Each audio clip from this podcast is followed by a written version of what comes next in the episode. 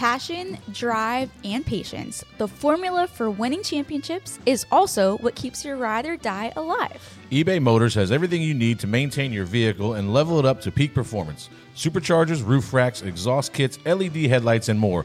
Whether you're into speed, power, or style, eBay Motors has you covered. With over 122 million parts for your number one ride or die, you'll always find exactly what you're looking for. And with eBay Guaranteed Fit, your part is guaranteed to fit your ride every time or your money back. Because with eBay Motors, you're burning rubber, not cash. With all the parts you need at the prices you want, it's easy to make your car the MVP and bring home huge wins. That's right. Keep your ride or die alive at ebaymotors.com. Eligible items only, exclusions apply. The following is a production of Dirty Mo Media. Door, bumper, clear. Clear by two. Pretty really shallow entry. Door, bumper, clear. Hey everybody, I'm TJ Majors, spotter of the six cup car only this weekend. Freddie. Yo, what's up? Spotter for Bubba Wallace for all but four laps yesterday. I had, I thank God I did not have Chandler Smith this week. He was in Portland getting in his own trouble. Uh, and I had Matt Mills in the truck race. What's up, Casey? Hey guys, Casey Boat here. I did not spot any drivers. Um, and of course, lovely Brett Griffin decided that we weren't important enough today. But I think that this show might be one of the coolest shows because, Freddie, I believe we have a pretty cool guest today. Yeah, uh, we actually ran into this guy at a function in Coda, I think it was, right? And uh, we just started talking about how he, he listens, enjoys the podcast, and uh, yeah. So Graham Smith, welcome to DBC. What's up? Good to see you. You Yeah, picked a great show with Brett not here. So how did you really mean that? Did you do you really enjoy the podcast? I mean, I actually uh, I started listening uh, on the later end, and uh, I think at least I can account for the most recent episodes. Have been fantastic. And, Yeah. uh, yeah, I've really enjoyed it. So, um, just talking about obviously, you are the vice president of business operations at U.S. Legend Cars International. Uh, I mean, is that it's, I used to refer to 600 Racing. Yeah. Uh, you know, that's basically that you guys distribute all Legend cars essentially Yep. across the country, right? Yep, we manufacture and distribute all uh, all Legend cars from here to uh, to all 40 countries that we're we're in, or 30 countries. Sorry, 40 states, 30 countries is where we have dealers. But yeah, so So let's obviously Marcus Smith's son. We'll Yep. start there, but we like can go ahead and get that out. of the way. yeah, yeah. Let's just get that over with. You It know, is- the it hell is with the him same now. last name. Let's let's just get rid of him now. We don't have to mention him the rest of the show. Uh, but like, where, just talk about like your upbringing. uh, You know, just where you came from. Obviously, racing family for your uh, assume your Sure. whole life. yeah, uh, I'll start off with the kind of like kind of weird one that I didn't really care about cars or racing until I was about 16. Um, it's my dad's fault. He, uh, well, not that I wasn't into it. I tried racing uh, legend cars. Bandoleros did pretty well. Got myself one win. I was pretty proud of that win. Uh, then I tried legend car racing, and I can point out a few guys that are in the Cup Series now that made me quit. But uh, then I drove a Jaguar F Type R and I was 16, and that part was my dad's fault. And ever since then, I got the biggest speeding ticket I've ever got in my life in the first week of driving that car. And uh, well, you gotta tell us how fast it was. I mean, you can't just say that and not say you weren't doing like a so I got 130. caught. The statute of limitations caught. run out on this shit? I got caught at 55 and a 35, but Oh, I can assure you that I was going significantly faster than 55. so I don't know if the guy's radar was broken or what, but I looked down at when he said 55, I was like, thank God. You're right. Yep, that's So, yeah. exactly how Yeah. fast I was going. You're right, sir. Absolutely. when Jack would tell us about getting speeding tickets, and his, the officer would be like, "Oh, I got you at uh, you know, 95," and Jack would be like, "Oh, I was already, you already got me when I already slowed down." yeah, I hit the brakes before that, buddy. but no, I, I got into uh, I got into cars and racing. Cars become a complete and utter obsession for me uh, as of the past like few years. Just I've I'm 25 years old and I've owned one at a time. I've never owned more than one at once, but I'm on my uh, 13th car. Jesus. Yeah, so I, I have a bit of a problem. I was gonna say a little bit of impulse. yeah. Well, it's like, oh, that one's pretty cool. I could probably trade this in for that, and then I got that one for two, three months, and then I'm bored again. And So you own them all else. at different times. You don't own Yeah. 13. Yeah, no, I didn't, didn't own all 13 at once. I don't have that kind of money. No, That's uh, that's interesting. Uh, Yeah. I mean, there's no. I mean, you might drive by a car later today, and yeah, maybe never know. Maybe I actually don't own a car right now. Oh, So what's Yeah. that? Who's that? Whose car is we that? stole one borrowing this that morning. one. Borrowing that from dad. Yeah, We yeah stole that's, it. that's dad's stole car. it. No, I'm, I'm driving a company car now, but I was like, Dad, it's kind of funny. I, I'm at the point where I don't own a vehicle. This is weird. So, I mean, obviously, you got summer shootout coming. One of your, Yeah. obviously, I'm assuming bigger events for you guys. The biggest. Um, let, listen to me. Legend car racing across the country is blown up. I know my home track, Riverhead. They're getting 30, 40 cars a night. They're sending people home, which is rare in the short track world these days. And and pretty much any racetrack I go to where there's legend cars at, it's it's big competitive fields. Bandolero Racing also taking off under the same banner, I assume. Uh, Riverhead again, they have two different classes because they have so many cars there.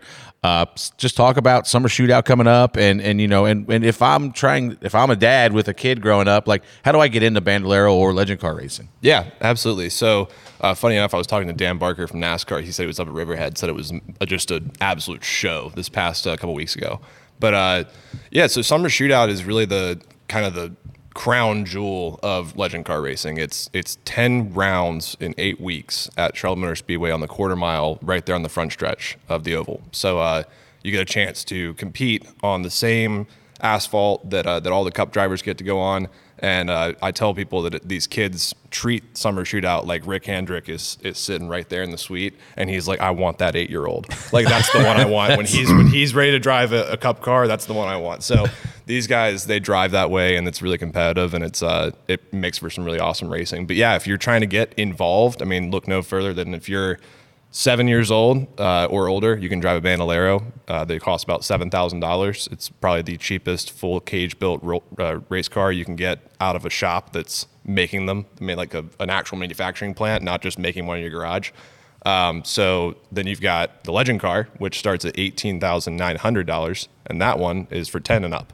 Um, and our youngest competitor is Keelan Harvick. I'm going to use him as an example because he's ten. And then our oldest, I believe, if he's still out there racing right now, it's Nelson Stewart. It's Tony's dad. He Yeah. has been racing dirt legend cars up like up in the Midwest, just running them still. So uh, Yeah. we pride ourselves in having the oldest and youngest competitors. Yeah, you go out to the summer. I always make it out there at least once or twice. I had to go uh, last year, I think it was, because Tommy Baldwin got suspended for about three weeks, and I had to go take his kids out there. and it's just amazing. And I, I mean, I remember when I first moved down here, I was obviously helping Bubba, but Bubba would go back and run every once in a while, even when he was running K and N or Cup. Like he'll he'll go back, and that's where these guys came from: Bubba, Blaney, Joey. You know, I remember you know talking about like trying to get noticed. I'll never forget. I went back. This is when Bubba was running, and uh, Gray Gaulding was probably like seven or eight I years raced old. against Gray, yeah. and he had he was head to toe like. KHI, everything like little Yeah. professional grain. Didn't he have I- the donut stuff oh, on his yeah, car, too? Krispy He He Kreme. bring Yeah. that Krispy Kreme truck around. Yeah. Oh, it was the best thing ever. They would always bring crispy at all, like the cup races. This might Yeah. I don't know if you were spotting yet or not. They used to bring he would bring donuts to every cup hauler down, Really? like walk in himself and lay him on the counter. Oh yeah. That's awesome. Like he was so young though. Oh, Uh, he was a kid. Just going out there is a blast. I mean, even aside from the racing, you you know, you've got bus races and stuff for the kids. You know, there's a there's a guy hosing down the fans because it's a little bit of warm. I once sometimes. sponsored a bus race there. Did you? You know the Really? guy that we brought up last week, uh, Hovis. Hovis. Yeah, he actually raced in the bus race, and I. That's fun. It's back in like. we should we should get them in a bus race. Oh, I'm that could- absolutely down this for that. could be- I am not Well, driving summer a bus shootout with Freddie is- and Brett. You know all the unless crazy they're riding ideas, with me. all the crazy ideas that my dad has for the cup races. We actually the ones that get rejected just go right to summer shootout. So that's that's how we get bus races and and uh, fire trucks spraying fans. It's obviously whatnot. working well. We, Yeah, we it's uh, working Maybe you pretty can slide in the spotter Uh, me and spotter Brett- race Me and somewhere. Brett were supposed to run last year. Uh, I think colleague had a race. Uh, Yeah, it was they did. last year, the year before, and we were supposed to run in it, but then we both ended up being out of town that week or That something. race So- got insanely. yeah, I'll bet you competitive. were. Oh, yeah, we gotta get out of town. Landon, uh, I did. I did a bus demo at Riverhead like an idiot. they set me up right, so they. I go to Riverhead. I, it was like an off week or something. I was, this is only like three or four years ago, and they're like, so the Riverhead they run. It's they same buses. Obviously, they don't just have this many buses they can tear up. So the first half of the season they run races, where it's a figure eight race or an oval race. And then the second half of the year, when they can destroy the buses, they run demos. So I'm in there about June, August, or June, July. So I don't know. They're like, hey, you want to run the bus race tonight? And I'm like, yeah, absolutely. Uh, no. So I signed up for the bus race, and we go to we go to the drivers meeting, and they're like, "All right, guys, take it easy on the nose shots today. We want to save as many of these for the next one as we can." And I'm like, "Nose shots? I mean, what are we You- doing you here?" I'm it, thinking it's a I'm thinking it's a figure eight race, you know. And I'm like, "Why are we doing? What are we talking about nose shots? Who's going to hit each other in the nose?" They're like, "No, this is the demo," and I'm like. it's like I I'm would like- rather. Do, why I'm would like- you want to do a figure eight in a I'm like- bus? 'cause I, I did figure eights with my. Well, that's I what mean, I that grew sounds up like racing. But the- essentially a good that's- demo. uh, you got like a car is this big. Then But, the so- listen, let me tell you something. I regret that. I'm like, how the f- how am I going to back out of this? like it's like I can't That's- now. So then I ended up doing the demo, and it was a Did you flip? Terrible idea. I almost flipped. Like because you don't like you don't realize like. There's three or four guys that do every demo there, you know, and they're the ones that get the buses ready. So you kind of, Yeah, they know what they're you kind of take it easy on them. You don't go after them because you don't like they're going to win. So it's like Yeah. the other guys had their own little race. So me and my buddy Chris uh, Lisinski, he he was on the other side of the track. So I'm like, I got him. So I'm, I'm like, I'm looking over my shoulder. I'm in reverse. I'm hauling ass through the infield trying to back up into him.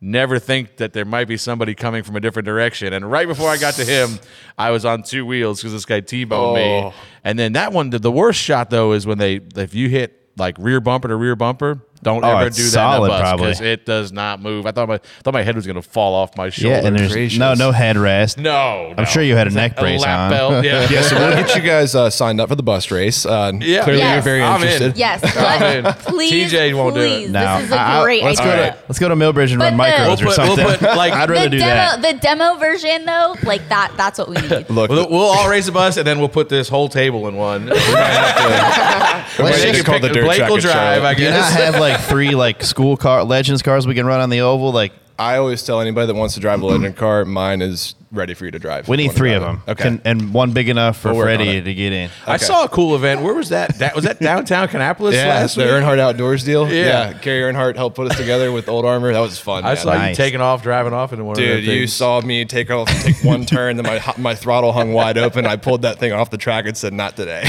I'm like, I'm not ready. So racing. your today. throttle hung wide open. Yeah, your car. I, I'm not driving your car. Well, it's fixed now. it's fixed now. I did. Um, how how big is it overseas? Do you still distribute cars overseas? Plenty. Yeah, we uh we're big. They road race over there a lot, don't they? A lot of road racing, but you to be surprised like how many people are quarter mile asphalt oval racing like in Europe. Uh, actually, Australia is a really big market for it. They also you know pair them up on the road. so do you build the cars and ship them, or they build them there? We do like a kit car a lot of times for those guys. Okay. We'll send everything over there, and it's like Legos, just putting it together. The car is really simple. It's designed to be. simple. I was sitting at the racetrack last weekend during uh, one of those short rain delays, and um, I was watching a Legends car race from the United Kingdom. You probably did. You see this guy got hooked on a straightaway? Did you see that? I did not see this clip, but I heard about it. Oh my gosh! It's this guy gets clipped on the straightaway, and he goes flying up this bank, and I don't know how many times he flips in the air, but it was it was the biggest Legends car wreck. But the the racing was awesome at the road course. Yeah. Like it was really good. How like I remember this started. It came to Riverhead. I don't know when exactly it started. It came to Riverhead probably mid '90s. I would Yeah. say. We started in '92, so that's about right. So I Donnie mean, is Lia. there, Donnie Don- Lia Donnie started. Lia was a Donnie Lia was a badass at Riverhead. Uh, but like, is there any? Do you know how many legend cars you've built and shipped? Oh yeah, you better believe it. We are by the numbers the largest race car manufacturer in the world. I like to say that. Really I would slow. assume. Uh, but uh, Porsche is somewhere in like the mid 2000s to 3000s on like a purpose built race car. We are about to hit 8,000. Yeah, That's crazy. yeah. Eight thousand three here in a little bit. Yeah. We're gonna make sure. To And is there anybody sales. like is anybody else building legend cars? Like I, I'm I don't know if anybody home like I would assume it's all you guys, right? No, Every- we the other than the kit car option, uh, the way that we have it worked out is we're the only. We actually have a unique deal with Yamaha. We're the only uh, non. We're actually the only people in the world with the engine deal from Yamaha. They put those engines directly in the bikes, regardless of you know who you are, except for us. So they send us the engines directly from the factory. So really. If you don't have the engine hookup with the Yamaha, which nobody else does, you can't just build one like you could build like a crate. I'm sure eight thousand engines probably does a pretty good deal for them. Oh yeah, yeah, absolutely. And They're, listen, uh, this is like this to me is modern day what go kart racing was for me back in the day because there was no, you know, you between legend cars and bandoleros and then Millbridge or you know the the outlaw stuff. Th- That's that's it. Like back in the day, like everybody ran go karts until they were about 14, Yeah. 15 years old. Now you could you have so many different avenues. I mean, Keelan Harvick was a great example. He has driven. I think everything on the planet so far. Kevin's like incredible. Kevin is doing an incredible job with him because there's gonna, there's not gonna be anything that that kid's not prepared for, whatever level or, or avenue he wants to take to start him. But yeah, I mean, just going back to the shootout, like I know that starts uh, we said practice. I think tomorrow, Yeah, right? First round of practices tomorrow, and then Monday of tu- Monday and Tuesday of next week are going to be our first round one and two. Are They'll they? doubleheader- Is everything doubleheader. open to the public, or do you? Uh, yeah, the, the stands will be open. Everything. I think the tickets are. I Really, mean, I remember being an intern, and that's where I spent my summers. Like, it is Yeah. just such a cool experience. If you are a race fan that happens to be in the area, there's always a ton of people there, a ton of industry members. I mean, Yeah, you can. I mean, you can go. Uh, you can buy a pit pass. It's not like Yeah. a, like a NASCAR event where you have to have a license or anything. You just buy a pit pass, walk around. I suggest you walk around because you'll be astounded. You'll watch a car on the racetrack and go, "Wow, that kid, that guy's hauling ass," and they come in and it's a ten year old kid driving it. You know, and Oh, you're like, "Oh my god, what?" You know.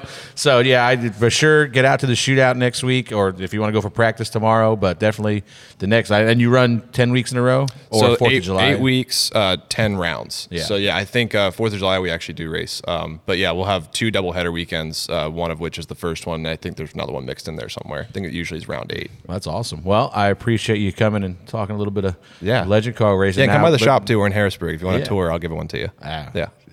personal. Yeah. Uh, but I know you really came for all the fun and, and Yeah. excitement that I is came here to talk with y'all. TPC. So Oh, let's man. Yeah. let's kick this off. Let's get into it. with. Uh, sh- I mean, I guess St. Louis. oh, Not that I want to talk about it. I mean, I don't think I don't think TJ wants to talk about it either. If I'm being TJ, can I? honest. I got to tell a funny story.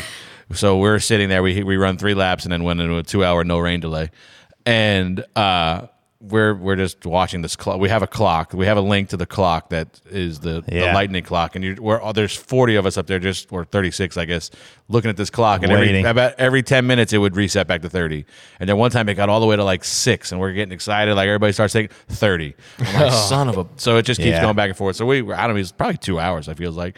And- how long was the red flag? Does anybody know? it, it it had to be just under two hours or right at it. It was a while. so TJ says to me, he's like, "Do you know what's gonna suck?" He's like, you know, something like the, you know, you sit here Oh, for two hours and then you, you end up getting wrecked on the first lap or something. And it's like, damn it, I sat here. For, so then, of course, we run Mm. Yeah. about twenty laps, and I hear his car drop a No, cylinder. it wasn't 20. It was like five. it, was, it was right after we went back. Yeah. I walked, I walked out. I said, "You want to know what's worse than getting wrecked the first lap after a rain delay?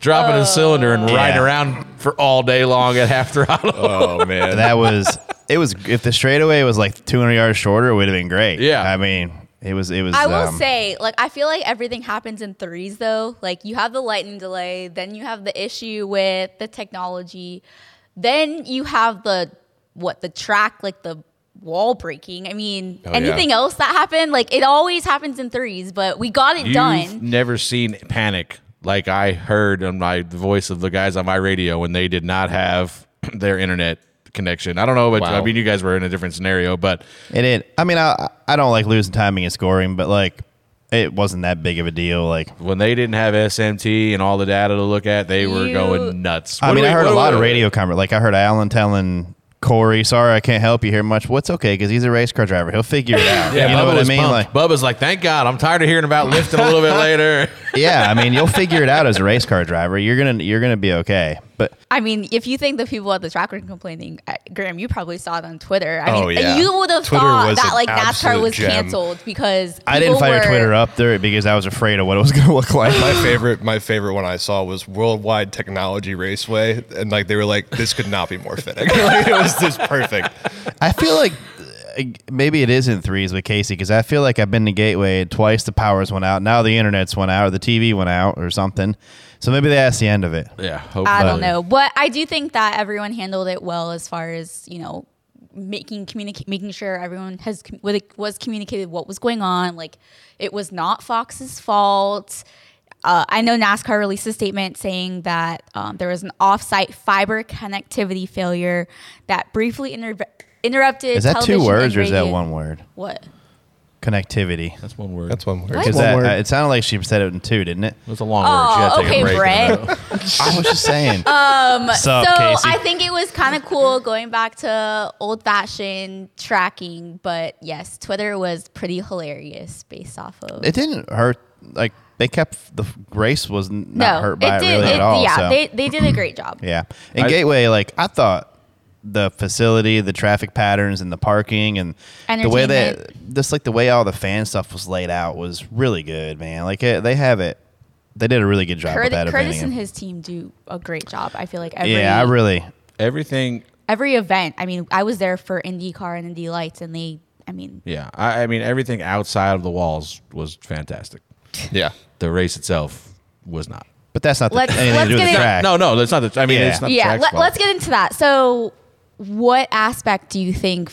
I mean, besides a few key scenarios when it comes to the car, I mean, what would you think should have changed? I think that I I'm not sure why they didn't. I guess it was because it was just over a mile, but we definitely probably should have brought that newer short track package there. Um, just you know, make the, the guys have talked about the cars are more on edge. It's a little bit harder to drive with that package. So, I you know, obviously I know it's a sh- quote unquote short track package, and this was you know over a mile. But you know that I think that package would have lended itself a lot. You know, we run it at Phoenix, and this place, you know, is kind of similar there. So I think that would have helped a lot. It's just it was, you know, you know, or I don't know if you do know, you only ran 20 laps. It was really hard for you to pass. Um, but We did pass some cars though. it was, you know, it was just super hard to pass. You could you could see, you know, you have a restart, and guys kind of got settled in wherever they were. I mean, in the that's where it beginning though, in the on them restarts, some of them restarts, I looked. I mean, it was the opposite of the spectrum for me. So I would glance up there, and Larson, they were side by side for a couple laps and then restarts. A little bit, I thought. Yeah, like they on a restart. Yeah, Yeah. but like what I don't like is is they're like we're still downshifting in three and four. Like sometimes double Twice, yeah. downshifting. yeah. not all race. Some guys, it, I think they quit doing it as much in the race. But if you're going all the way to third gear in a corner, I mean, it's just like Martinsville. I've never seen a car. I sp- specifically remember seeing Tyler Reddick just stop in the middle of the corner at Martinsville and just downshift and hammer down out, off the bottom of the corner. Like that's I don't know how you're going to have passing when they're doing that. You know, when you're stopping in the middle of the corner and you have enough gear, you can just downshift and take back off. Like, where's the the? You can't tell a guy getting to a good rhythm because they're not. I mean, you can't. It's super hard to spin the tires on exit. It used to be ten years ago you could spin them the entire straightaway at Martinsville if you wanted to. Now there's no they don't fight rear grip like they used to. The things are so gripped up, and when they ha- you can literally see the car when they hammer down, you can see it just like dig in and take off. And I don't like same thing at Gateway. It's just magnified. It's just a bigger a bigger track where they're doing that, and and I think the racing is close. I think if they could get rid of that, if we could take away some of that. Because what the, to me that's just a band aid for having a bad corner, the downshifting, right? If you have a bad corner, you can just hit a gear and go. Um, but I don't know. I mean, it's just I didn't think the race was terrible. I thought it was cool that the, that the the track, the lanes moved during the whole race. You know, it kept getting higher and higher and higher, which made it good. And then I saw Kyle run down Blaney. Blaney's running the top in three and four, and Kyle's running the middle. So it's good to see different grooves come in there, and and um, it's definitely a, a unique racetrack that has some character to it, and could be. It's not the track at all. Yeah, it's it. Well, I mean, just we'll talk about watching it on TV. Well, I mean, what, Yeah, I mean, like it's the track looks super interesting. I mean, given how how low the banking is, and you're seeing the rumble strips there, you're like, One and two is like- banked pretty good. Oh, three, yeah.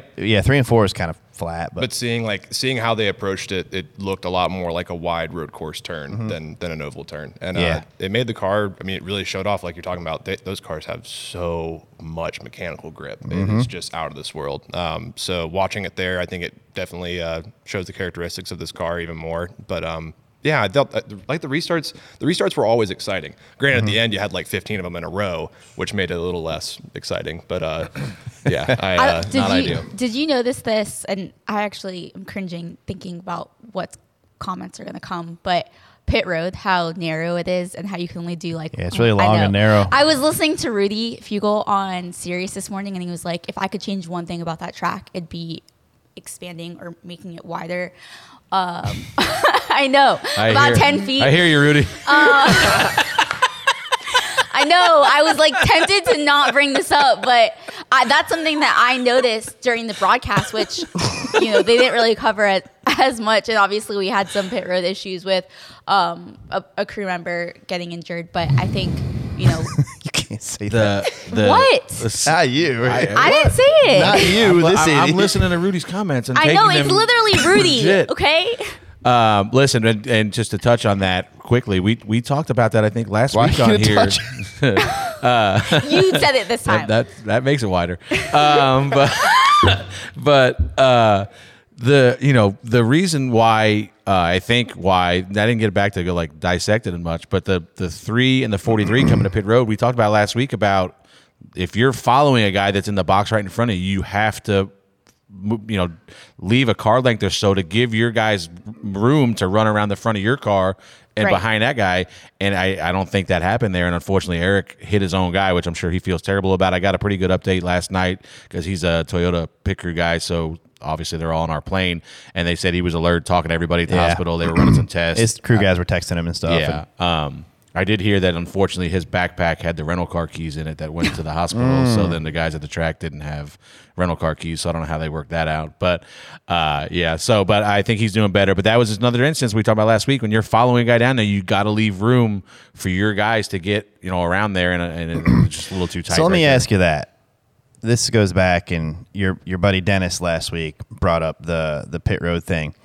What do you think's acceptable for the car if you're in if you're in the first stall and I'm in the second stall? What do you think acceptable for you to do? If to get I- into your I'm going, I'm in front of you. You're Uh, you're in number one stall. What is acceptable for you? And I'm running second to you, and we're coming down pit road together. I think that you know that line that they have there is is a good line. You know the the the line there is that's their kind of that's their The orange line? idea of that orange yeah, Yeah. that orange line. That's their idea of what's acceptable or not. You know because I think that if you drive four wheels under that line, that's So- unacceptable. The orange box is my box last week, and that's pretty accurate how it was. There was all four tires inside my box. yeah. Uh, and but say at the same time that wouldn't be. I don't think that's four wheels over the line. Well, that there was two warnings given. yeah. I don't know why we don't- just give warnings, but Yeah. I mean I told you, like we, they said, it'd have to be pretty bad. Like you'd have to basically that drive, to me that was bad. All four tires, like basically, sto- he could have stopped in my stop, and we could have changed his tires. Well, you, should- you maybe should have done that. I mean, that's how bad it was. Like, but isn't that essentially what they're trying to avoid causing any like injuries for crew members and things Yes. like that? Where if they're just giving out warnings, It's uh, listen. They made it clear to us in the meeting that it would have to be pretty, pretty substantial to get. A they're just going to keep doing stuff like this until they say, "Hey, Yeah. you better be close to that line." Or he wasn't even making an effort to be near that corner of that box. He was in the first stall, wanted the best run off there. Was he and- right? Were you guys right behind each other? Yeah, we followed him down. And Danny said on his show, like, well, well, you picked right there. Well, that's okay to pick right there. He still has, he's in the best stall, but that's for the exit. He still has a job to do on the entry to take care of others. I mean, it just doesn't mean you get three stalls that are yours. I mean, there is there is a possibility that the car behind you is running good. And I just don't understand the warnings. Like, hey, don't do that again. Hey, don't do that again. Again, uh, is when does it end? yeah. That- but that is to, to answer your question. That is a not a great pit road. Like for, and we see that a lot at like Indy. It's the same thing. Indy. Anytime you get those long, narrow pit roads, you just can't. It's hard to go anywhere. You can't. You can't get in your box. Can't get out of your box. There's. We saw people in the truck race. I saw one person down. The, I'm not going to name any names, but they were lost coming down pit road. Like, and they're they're stopping. In the in the drive through Oh, yeah. lane, like looking for their box, and you're like, "Get out of the way!" Like I get it, you're lost. Yeah, but you get don't know the where hell out at. of the way. You know, That's what like, and that's the truck series because sometimes you Yeah. get, and it's a shorter track, so you might have somebody.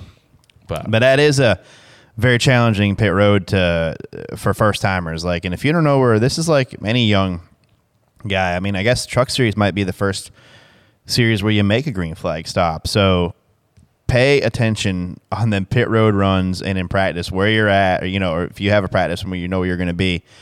That's a big part, man. You can easily get in trouble there and get your fenders knocked in and get turned if you don't know where you're at or what you're doing. So it is a big, um, especially at a track like Gateway. Whenever I was going over my notes for Gateway, the first, biggest thing was pit road. You know, so and it's an interesting entry to pit road because you can kind of haul ass through Yeah. turn three on the apron and then and then get to the speed at the line. But yeah, anyway, Another day is here, and you're ready for it. What to wear? Check. Breakfast, lunch, and dinner? Check. Planning for what's next and how to save for it? That's where Bank of America can help. For your financial to-dos, Bank of America has experts ready to help get you closer to your goals. Get started at one of our local financial centers or 24-7 in our mobile banking app. Find a location near you at bankofamerica.com slash talk to us. What would you like the power to do? Mobile banking requires downloading the app and is only available for select devices. Message and data rates may apply. Bank of America and a member FDIC.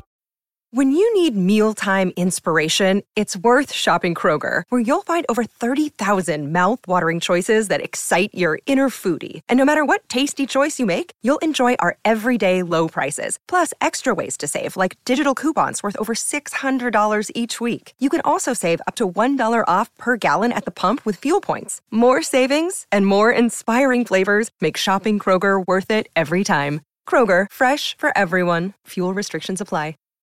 Let's hit in the spot on, spot off. Spot on, spot off. Spot off. Spot on. Yeah, spot on. It was super fun yesterday to ride around there. And I am spot off. damn, where'd he come from? First topic Phoenix will once again host the NASCAR Championship weekend for both for all three Cup, Xfinity, and Truck in 2024. Graham, spot on, spot off. I like Phoenix. I think it's pretty cool. I mean, it's uh, not, area one, the- not one of our tracks, uh, so I'm not able to not able to tell, tell people that I love it necessarily. But uh, no, I think it's a cool track. Uh, I think it's uh, interesting. I don't know. I, I don't necessarily have like a, a take. Um, I would say spot on just for the fact that I thought the racing there was pretty good last year. I mean, Joey put on a show, but the racing was pretty good. So I don't know. I like Phoenix. We're going to disagree right off the bat. Go ahead. Graham. I just wanted to make sure you don't own this place, right? No, I because don't. I'm getting ready to bash. I don't know any tracks. So yeah, remember your remember- family. Yeah, You can bash all you want. yeah, yeah, go ahead.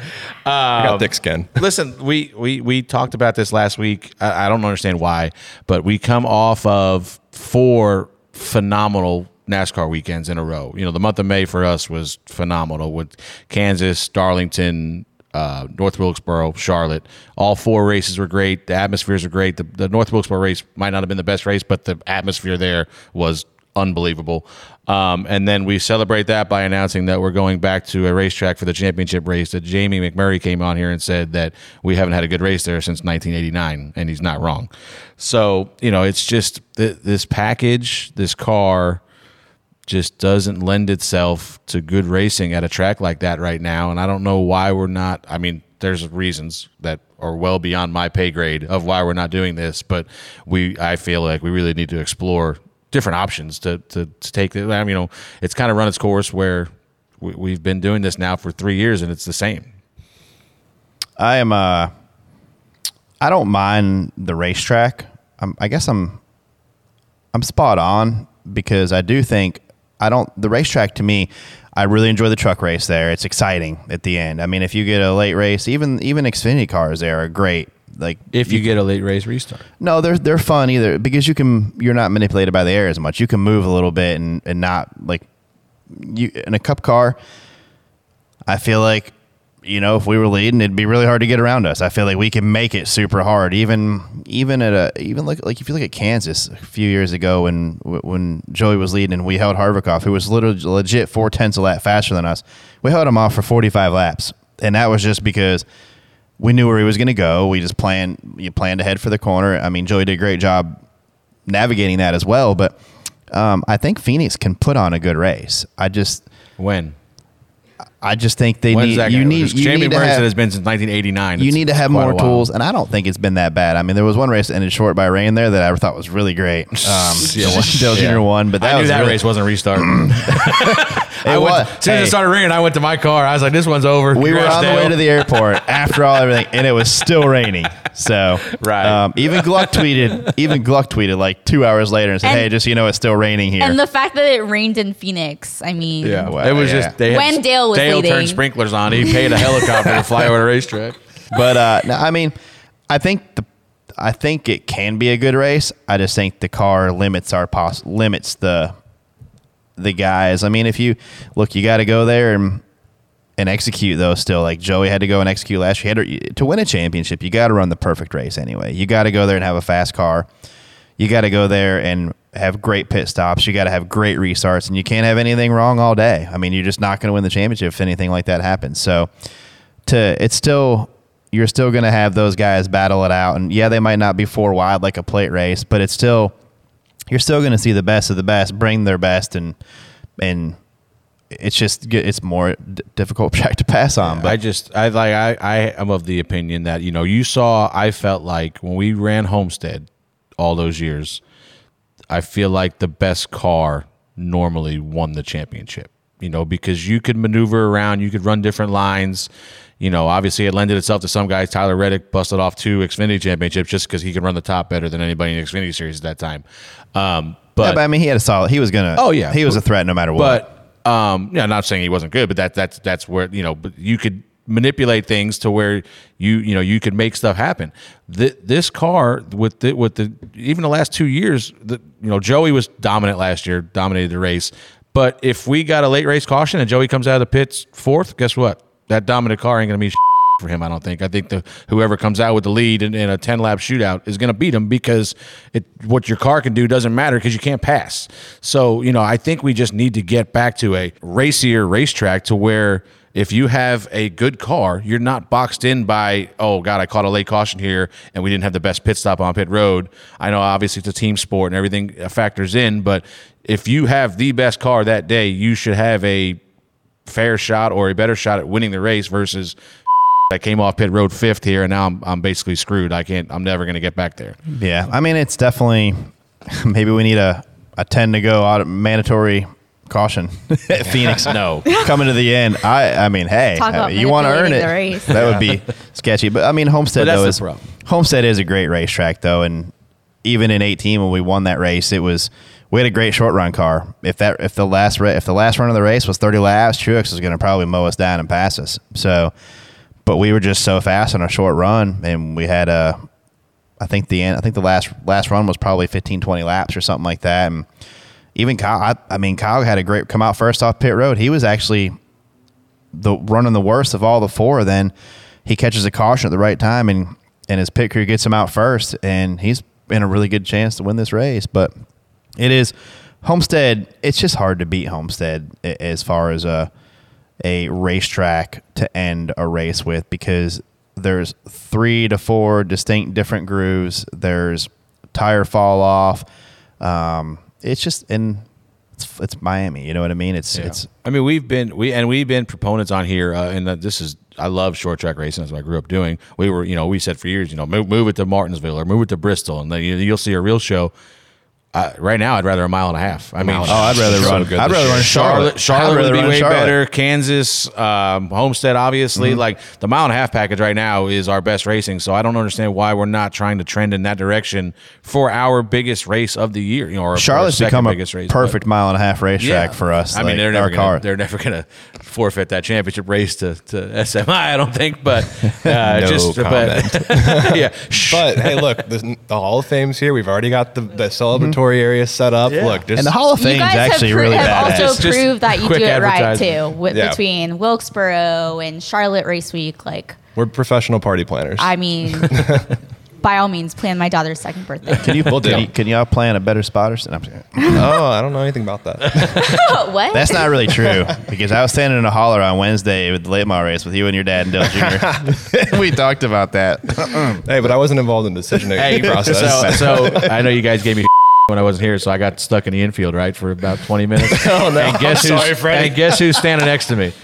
This idiot. So yeah, but he's like, Okay. he's He like, wasn't- he's can like, I, I need to get something really important, and I'm like, okay, what is it? And it was the keys. it was the keys to the moonshine shack. so that was very important. Clearly, it was very important. He read like somebody. so that's why they opened the crossovers. That, thank God Graham was there. I'd have been screwed. I had to get some very important materials out of there. Just But so you Graham, know. are, you must be the reason why Freddie didn't show up the next day to the podcast no, either. that had nothing to do with him. That wasn't me. I, I guess it wasn't me. That wasn't you. All That right. was on me. Speaking of cars, I saw your dad had a really nice car there. Oh yeah, the Bronco. Oh, that thing was Yeah, awesome that thing looking. is sweet. He's It is. obsessed. That thing is awesome. I think he uh he so the funny thing about the Bronco, like just a quick story on that. He sold his last like childhood Bronco uh to get my mom's wedding ring. So he told himself like, okay, one day I'm gonna have the Bronco. Not just like go get one and fix it up. Like we don't work on cars. We're not we don't we're not good like that. He's like, I want to get one that's done up the right way. So the first place that he ended up finding one that was really cool was eBay Motors. He ended up doing a really cool um, EcoBoost engine swap on it. So it was like a Turbo 4. It sounded like a rally car, but it was a Bronco, which was pretty cool. And then, uh, then eventually, Icon out in California, he found this uh, this really cool blue one. And Yeah, did and you, then the- you haven't gray you see one, it? It's Yeah. pretty sweet looking. It's sweet. he It- parked It's right like at the older, front. I'm like older body style You- it's a it's Yeah. a 73 ish body style, Okay, but I'm yeah. Yeah, telling but you, you like, look inside, you it's could like- not tell. oh yeah, No. no, no. I just meant it wasn't like the new one that they just Yeah, came out. no, with. Yeah. no, no. It's pretty sweet, man. It's awesome. pretty- That's That's awesome. yeah. Spot on, spot off. Corey Lajoie fills in for suspended Chase Elliott and finishes 21st. Freddie. Uh, yeah. So obviously, going back to last week, we said that Chase probably needed to be suspended, and he was. Um, you know, that's that's part of it. Congrats on keeping your hard card. I get, I get to keep my hard card. Uh, they stay consistent, and uh, you know, listen, this was this was Corey's chance, um, and I don't know, man. I don't know if Corey had some extra nerves going into this, or I mean, obviously it's a big deal for him jumping the nine card Napa all over, you know, Napa team.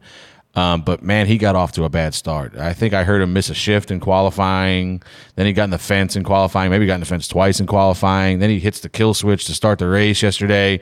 So I don't know if it's just you know what what, what was going on with that. If it's just built up nerves or nervous energy or what that was. Um, and and he and obviously you know I think he would agree he didn't run well yesterday. Um, but listen, Chase finished 21st there last year. You know this, and I don't know where Chase ran all day, but when the, I looked up at the beginning of the race, Corey was in the back, but so was Larson. You know, so it wasn't like they were. It wasn't like the Hendrick cars were all up front dominating and Corey's back there, you know, struggling. Um, but it, it was a tough day for Corey. I think he rebounded, and ended up 21st. So is what it is. Not, I think, not what he hoped for. Is that really rebounding? Well, I mean, he, he survived at least. A lot of us didn't survive. So, at least, you know, but I mean, he didn't run 21st all day, I don't think. I think he That was No. definitely a high point. yeah, like he was he high was 20s. Yeah, he was high 20s, maybe 30, you know, early most of the race I saw that he was Attrition back there. he got Yeah. all them tight rotors and But, stuff. Yeah, I mean, he, he made the most of it, and, and you know, unfortunately for him, and and to double down on that, unfortunately at the same time, Hocevar Did runs well. unbelievable in the seven to start dude, the I race. looked. I think he was like 16th when he broke Yeah, or he's about whatever. 15th, 16th. He was right behind us. Yeah, I know we loved. Uh, I'm, I'm spot off. I kind of had. I don't know. I thought Corey would get in there and and just be more of a natural fit and run. You know, top ten ish. Um, but seeing, you know, I know we like to bash him, but Carson did a really good job, and he. Uh, First of all, he didn't bring in any yellows for himself and, and things like that. But he did a really good job in the Cup car, ad- adjusting to it, uh, which is, I think it kind of helps him that he doesn't have. um, I don't know. Maybe, uh, I think his Finney car would hurt him because he has a lot of Finney starts, and he gets in his Cup I car. think, I think it's Finney. I mean, he he does really well when he does that when he runs that 77. Yeah, but he doesn't have a ton of starts in No, his Xfinity I think car. But I mean, he got in and just seemed to naturally adapt to this car at a place where you shift a lot, and it's little more technical than a lot of the mile and a halfs and stuff. So uh, I thought he did a great job and spot off for. I thought Corey would be uh, top ten-ish. Yeah, I think. Uh, I mean, spot on for the choice to pick Corey. I think. I think looking like hindsight, if we're looking at how we felt, you know, going into it, I think Corey was a good choice. I think it was also like an awesome PR move. I think like he's a great guy that we've all wanted to see get into a really competitive car. Unfortunately, it didn't work out for him, but yeah, I'd say spot on for the actual decision to put him in there. Performance itself, you know, was a little less than impressive, but it was. uh you know, I was rooting for the guy. I like Corey. I'm happy he got the Yeah. opportunity to do it. I'm Yeah. really. I, Corey's. I've known Corey since I moved down here. Yeah. I, my apartment was right across the street from Lajoie's shop, so I used to go over there, feel feel the fairgrounds days and stuff. Yeah. Um. So I was, you know, I was really pulling for him. Unfortunately, it didn't work out. But you know, talking about Hocevar, listen, um, and we do bash him on here from time to time. Uh, It's deserved He, most of the he time. gave a really good interview. I saw. Yeah. When when you know it was, I think it was announcing or right uh, reacting to the announcement that he was going to run the car about, you know, realizing he's made mistakes and and just trying too hard and and making stupid mistakes and kind of owning up to it. And you know, who knows? Maybe we can get him on here one day. We maybe have to have Well, Brett I- reach out and try that. But So now, if he says that though, now yeah, he's gotta- doing a good job of of. I mean, he's run them Xfinity races. He's went to the back a couple times and drove towards the front. He's done a good job in those Xfinity races, but just can't have any more of those moments where selfish moments. You know what I mean? and, Like, it, and it, that's it. Like you, you come out and say you kind of own your mistakes in the past and said we're gonna, you know, I'm gonna try and do better from here. But you now you can't you can't go back and just hook somebody next Yeah. week when you get mad about something. So yeah, and then just to you know close the deal on Corey there, like it just goes to show you. And I think Bubba went through this a little bit two years ago. Like these guys are the best in the world in their minds. You know what I mean? Corey thinks he should be the best driver on the racetrack, probably, or at least you know maybe realistically top ten, top fifteen, whatever. But you know that you can't just jump in a fast race car and go fast. Like Bubba thought, I think Bubba thought when we got to twenty three eleven, like oh this it's gonna be easy now. Like I'm gonna I'm gonna jump in these Toyotas, Gibbs cars, and I'm gonna go out there and win races. And we found out that first year that was gonna be a hell of a lot harder than that. Uh, and now Bubba has bared down, done the work, and, and you see the the fruits of that labor this year.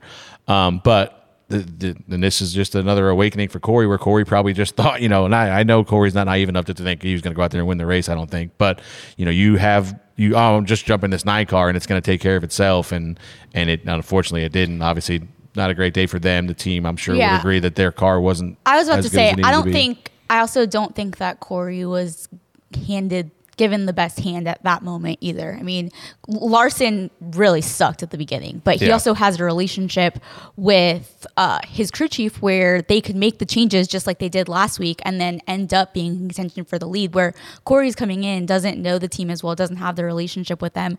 And so, like, when his car doesn't do well, he's probably at the point too where he probably does feel the nerves because I mean, all eyes are on him, which I would do the same thing, but he also probably didn't have the tools to be able to make the adjustments that Larson and his team did to get to that point. I mean, I hear what you're saying, but like if you look at the other cars, the 24 was up in the top five. The five got up there and stayed up there once he got there. He and he was working his way through the field slowly. Uh, the 48 hung around between seventh and tenth most of the day, 12th, and then you got one in the high 20s. Like I, I would expect this car, even on an off day, to be in the teens. You know what I mean? Like, Yeah. And, and and and to top it all off for Corey, obviously they weren't great there last year. I don't. I got. Yeah. Go, I'd have to go back and see where they went. But Corey blew up last year there. Like I don't know, 60, 70 laps in.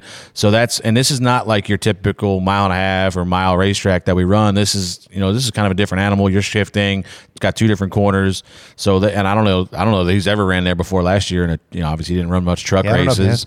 So you know, uh, so this is and it's just you know everybody else had 300 laps or whatever, 200 lap, 250 there last year, and he had 50. So you know it's just something else that you know just lended itself to not you know not the I ideal. mean, still a really cool opportunity for Oh, him. I though. yeah, and, and hopefully this won't be his last either. No. I No. think he's still cream of the crop when it comes to drivers who deserve great rides. Um, one other thing I want to touch on on this moment or at this point with Chase Elliott, obviously serving his one race suspension. Now, yesterday, there are talks whether it be RC, Austin, Twitter, you know, because they always have some sort of say in this, um, where Austin Cindric intentionally wrecked Austin Dillon. And this morning, NASCAR is basically saying that they're going to look at the data, data, whatever, Do they have it? Is SMT working at that point? Um, so so so but but this opens a whole can of worms, right? Now now any driver who hooks a driver another driver and has a past beef, so, so to speak, is that what is that the protocol now? Is they're just going to look at SMT ba- data? well, yeah, they need to. Up means left. Yeah. Um, and listen, th- to TJ's credit, I didn't see it. It was right behind me. I didn't see how it started. And TJ came down to me right away and he's like, uh, I think that was intentional. And I'm like, there's no way anybody is dumb Well, enough. so I said that first of all because you said on- that earlier something was going They on. were they were going at it earlier, and under yellow, I saw the two pull up next to the three, and you know they do that when they're not happy with each other. Hey, I don't know what they're probably Waving and- thumbs up yeah. at each other or something.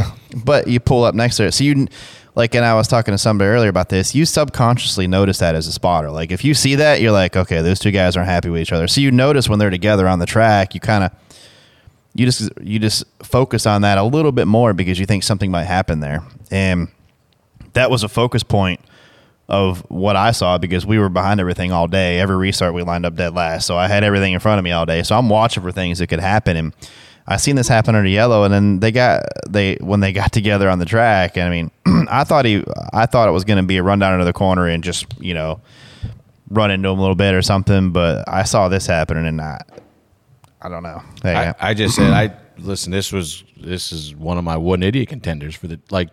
We just saw this last week with Chase. They've set the precedent with Bubba and Chase. This is why I said on here last week that we need stiffer penalties for this because you know you see Chase Briscoe gets a you know hammered with a penalty for an illegal part. You know, he illegal, ran last. illegal NACA duct that he was slow as all day.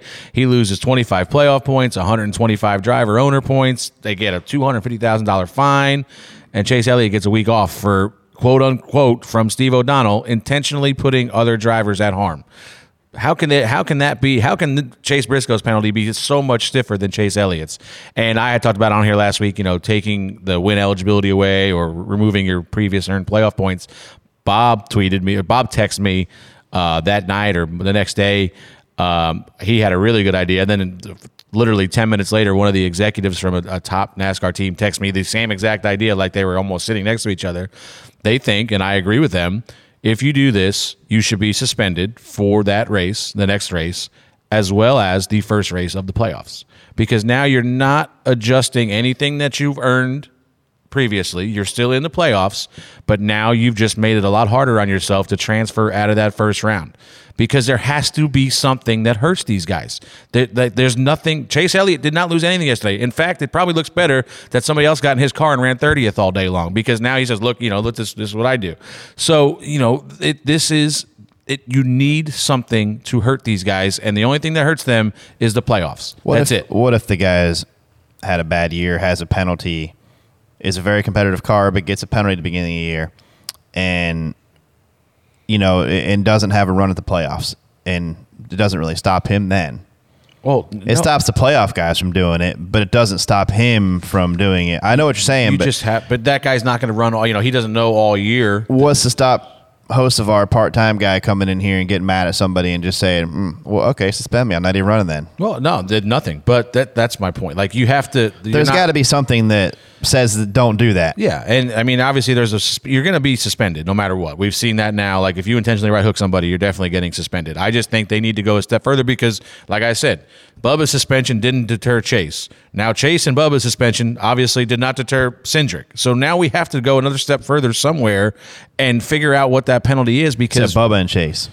what Oh, see. I'm what you mean. saying, yeah, like, you I thought you meant they into it. Yeah, yeah. So you know, it's just we have to figure out a way to go another step further. To I don't know what it is, but obviously it's not stopping, and we can't have guys right hooking people at racetracks. It's just I don't understand why do you'd want to do that. First of all, like I get it, you're mad at the guy, but you're talking about one spot on the And track, then, or and then on top of that, Ricky Stenhouse, who we've talked about on here before, Dude, Mike Kelley and them great run guys, another great run. They're in top Yeah. ten, and now he's an innocent victim because Austin Cindric got mad at Austin Dillon, and he stuffs the both of them in the wall. And, and honestly, for Austin Austin Dillon, thank God Ricky was there. If not, he's going to pound the wall head on into one at a bad angle again. yeah, and it took Ricky out like all the way out. Yeah, And he the was dude done. driving his tail off all day, having a great run, and those guys didn't deserve that. No, you absolutely know not. they've been JTG's been.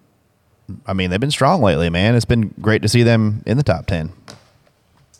On a similar topic with the truck What do you have as, as as somebody on the hold on one second? I'm You're sorry. good. Uh, as somebody on the you know track side of things, obviously you know if you've got a rave, we're going to Charlotte next week, and you don't want to see Chase Elliott suspended. Like where No. would you sit on something like like that? Like when we didn't have him in Atlanta. yes, his home state. Yeah, that wasn't great. Uh, you know, I, I think there's a there's a pretty delicate balance of promotion and uh, safety, and we, Dad and I both. I think part of it being because I did race growing up, and he raced growing up. You know, granted it was short lived, but there's a respect for for safety on that front. I don't want to see anybody get right rear hooked. That's uh, especially traveling at the speeds they're traveling. It's something that no one wants to see, and I think. Um, you got to make it hurt if you're going to make if you're going to do something. I think it's a good point from both y'all's ends. You have to make it something hurt. Now, what that is, I don't think we're clear because clearly it's uh, it's being repeated. But I know that with legends, like the bare minimum for any unsportsmanlike contact uh, is uh, or or any sort of like unsportsmanlike if it's if it's words, if it's if it's uh, physical in the pits, it's a two two two. So it's two weeks suspension or two weeks suspension, two months probation. So you're on their watch list, and then you know if you do something within those two months, it could be way worse. Um, and then two hundred dollar fine. So that's immediate. Like, hey, I, I right hook you on the track, and the first level of that is a two two two. Granted, if I want to make it hurt a little bit more because you're a repeat offender and it happens within that two month span, boom, all of a sudden it's a three week, it's a three three three or a four four four, and we try and make it hurt every single time more, especially if it's a repeat offender.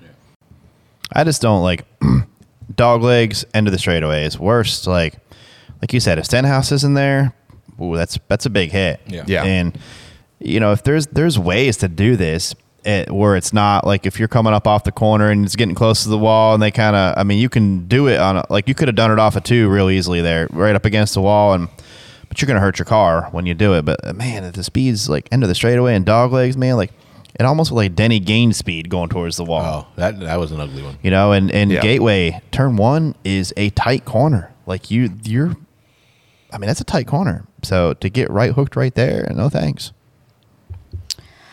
A frustrated Zane Smith after a late wreck with Ty Majeski says, I kind of did it to myself staying in the truck series. It's pretty unbelievable how scary some of these guys are. And this is a quote via front stretch. So thanks for that. TJ, spot on, spot off. I mean, I'm spot off. Uh, I mean, he that's not Ty Majeski is a really good driver and arguably one of the most talented guys that hasn't been in a you know had much of a shot yet. I think you know the guy's been working his way up and he's done it the hard way too. He had to take an engineering job and to get a, a handful of truck races, right? Um, you know, so I think Ty, you know, accidents happen, man. I'd rather see. This isn't like he just. I know it, it looks like he just went in there and ran over him, but uh, Ty was trying to win the race. He overstepped a little bit, and and uh, Zane's right though. This this is, tends to happen more in the Truck Series and Xfinity Series. This doesn't really ever happen in the Cup Series like that. But I don't think Ty. I think it's just a racing deal, and and I think your strategy, the way those yellows played out, also puts you in that position as well. I mean, you're on older tires, I think, right? Pretty old tires compared to the rest. So your advantage that you had, he was going to win the race unless some yellows come out. He was going to win. It was going to work, but the yellows, I, I mean, the yellows at the end just really hurt him. How do you how do you feel about you know we talked about this before how intense the truck series guys are and they're essentially just running for their jobs. How do you feel about Ty's comments around the truck series overall being too aggressive? Um, you mean Zane's comments? Yep. Um, I mean, the truck series is very aggressive, super aggressive. When you go into turn one, at any of these tracks, you're going to be five, six wide half the time, and they don't they don't care. That's kind of what it is. And whoever you know drives down in there and comes out on the other, other side of the first corner is usually that track position. So, and they don't care. They'll come off there, and both the doors ripped off the truck, and and um, that's how it is. I don't. if I was an up and coming driver, I would the truck series is tough. Like it's just hard to get away. You don't really get a chance to race the track and race the car or the truck. You don't really get a chance to do that. The stages are so short. I think so anyway. But I mean, how many how long were the stages at Gateway? I think 35 laps. Yeah, which is like a short track race. I mean, Yeah. you don't really get a chance to settle in and, and save your tires or anything. At Pocono, we run like eight laps and it's the end of a stage. And like you don't really get a chance to settle in and get to a fuel run or something like that and, and, and race the racetrack and truck. So I don't know. It's definitely it's definitely a very aggressive series, very aggressive side drafting, very um very uh, it's it's tough. When you go into turn 1, Martinsville anywhere, it's it's exciting. Yeah, I'm I'm spot off for the generalization of the entire truck series because there's there's guys that are really talented in that truck series. Ty Majeski being one of them. You know, Grant Enfinger, Matt Crafton, and there's guys that have been around forever that don't race like an idiot. Um, and then there's obviously a group that he was speaking to that do race like an idiot. And I, and I don't. I don't. I don't. That's what I'm saying. I don't want the entire truck series to get a bad. I mean, you saw. I don't feel like Ty's in that group. No, for no, for sure not. You know, I you know now maybe Nick Sanchez driving over, running over Hailie into three and, and ruining her day could be grouped into that. Or you know, there's guys you know that you can see out there that run super aggressive and and probably over aggressive at times. Um, but you know, to talk about Ty, just you know, listen. In my opinion, Ty had the best truck all day long. Um, he kind of got behind on track position a couple times, and and got position on on Zane going down the backstretch. And I think Ty and I think Ty owned it. I, I thought I saw a tweet or a, a post somewhere about Ty apologizing to the 38 guys because he ruined their day. So you know he he owned it when it you know it happened, and he just overcooked the entry to turn three. And I don't know I don't know if you saw it, but. Um, Grant had a little run on both of them and kind of peaked left on entry to three and then backed Yeah. out. And it's almost, I don't know that that didn't alter Ty's entry a little bit because, you know, he now might be thinking he's got to get in a little bit deeper to defend on Grant. Um, so it, it's just, you know, obviously Ty So was. what you're really saying it was a a thousand IQ move by Grant. Yeah, oh, 100 percent. Like that, that, it was a pump fake that that worked Yeah. for him, you know. Um, but you know, I, I Ty just, you know, it's it's one of the, he hasn't won this year. Um, he's been in contention to win a bunch. It feels like I think he's probably leading the points, if not right at near leading the points, or was. Um, so it's just you know these guys. Another thing, they their names come up a lot when you talk about a possible second opening. It's Stewart-Haas, Majeski, and Zane. Um, so there's probably a little bit going there. I mean, look, but look at last week. I mean, uh, who like didn't Zane mess up at Charlotte? I don't remember. I, I'm pretty sure Zane got loose underneath somebody, and then he Oh yeah, yeah, he did. You're right, absolutely right. Off of turn four, he got Yeah, I mean, and, and wrecked Hailie. I think he came down and Yes. wrecked Hailie. So- It- like it happens, like you know, uh, and and I know it ruined your day and it sucks. Um, but to, to Zane's credit, at least he spun out. He didn't take the guy outside of him with him. Yeah, well, I just cleaned out another Um, one. but you know, it's just it was a mistake, and Ty said it was a mistake, and and Graham, I don't, you know, that's you know, you raced, you know, sometimes happens. Yeah, well, I think like I'm kind of with you on the throwing the entire series out. That's uh that's pretty spot off on my end. I just it this is a series full of drivers that are all trying to be the best and as you- Inexperienced. and, and inexperienced and that's what I'm getting at is if you start if you're trying to expect to have the same class out of a group of guys that are still some of them I mean a good bit of them still in their teens as a group of veterans that have been racing for a while they're in the cup series and you're expecting them to handle that pressure the same way you're gonna get disappointed. Yeah. I mean, Yeah. it's just the reality of it. It's uh, I don't know. I, I There's think some really good drivers in the truck series. there's some there's some fantastic drivers. I think the collective group is a group of people that are all trying to make a name. you got a really big one way or mix of those guys. Yeah. You like you we said, talked you got we talked ooh. about how legends a lot of the guys when you were racing I mean Right. they're all now in the cup series Right. if you were in that position looking back now what would you have done or how would you handle it Oh, I mean, like I I was in races with inexperienced drivers, being an inexperienced driver myself, and when I got wrecked or anything like that, I, and I mean this fully, you can ask people I raced with, um, but like I, I just kind of thought, all right, well, we were all kind of going for it out there. I mean, that's that's the way it ends up sometimes, but I don't know. I'm not going to go like, well, you know, U.S. Legends just doesn't know how to put on an event because uh, you got a bunch of over testosterone and, and like all this different stuff. I think it's easier like, to deal with yeah. This wreck than just getting run over like Hailie did, though. Yeah. you know what I mean. If Yeah. you get just a guy over driving the corner, and you know, Absolutely. like it's easier to it's easier to handle. I mean, these guys are going for the win. They know which one which one of them probably comes out of that corner. And with in front. experience, you learn how to handle it better. that's Yeah. just the way True it works. Well, that's why that. you're in that series to learn, Yeah. right? although yeah. talking about the cup series doesn't seem And like I some of these guys have handled it pretty well I think that you know, it, it, and it's obviously case by case. But like, if Ty came out and say, "Yeah, it's that 38 put it on my door and I had no choice," then you can get mad at him. But Ty, you know, Ty comes right out and says, "Listen, I screwed up. You know, I was going for it. I, you know, and like I said, he had the best truck all day long." And you know that you can't let him get away from you. You need to like kind of keep at least stay in there and try to keep it next to him for the next corner. So you know, Ty made a mistake, and unfortunately, it cost them both a chance at the win. But uh, congrats to Grant. Grant had a really good truck all day Yeah. long. They played strategy perfect. They were about an eighth or 9th place truck. Got the lead. I think won both stages or at least one stage. And they won one stage. Stewart won the other one. But you know, then from that moment on, once they won that first stage, they were kind of in position all day long. quietly having a good year. Oh, unbelievable! He I had mean, a really fast truck. Where was it? Kansas? can't somewhere he, wherever he won, he dominated. Like he like Has he, he? I thought he was thought he was really fast at Kansas. He won Wilkesboro. Didn't he win Wilkesboro? no, Larson won. Oh, Larson won that. That's right. He did win. he won. I think he won Kansas.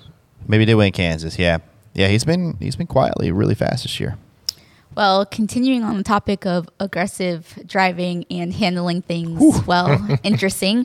Uh, spot on, spot off. Jeb Burton says there's nothing to talk about. I let my fist do the talking after an encounter with Chandler Sp- Smith on pit road following an aggressive Xfinity Series race at Portland.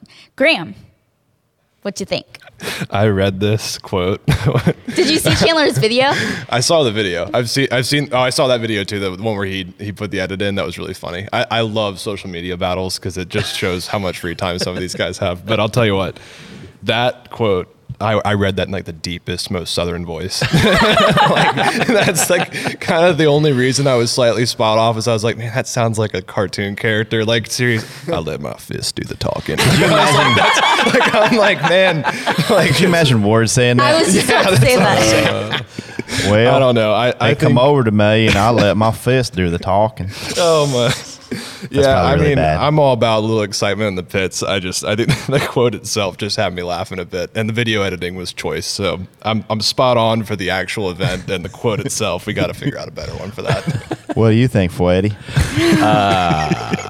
So I, uh, what I what happened was I let Kraus spot one race. Oh, Kraus was Derek, spotting for, are you for kidding me? Chandler. I let him do one race, Derek. and all the people that have wanted to punch Derek in the face for the last three years probably came out of the woodworks here, and were taking swings at Chandler. Uh, listen, this deal has been going on for. Uh, Martinsville. Uh, Why? was the first Why is it I going started. on? It started. Chandler punted. Uh, Oh, Jeb ask me if I'm surprised about this. Yes, uh, Chandler did punt.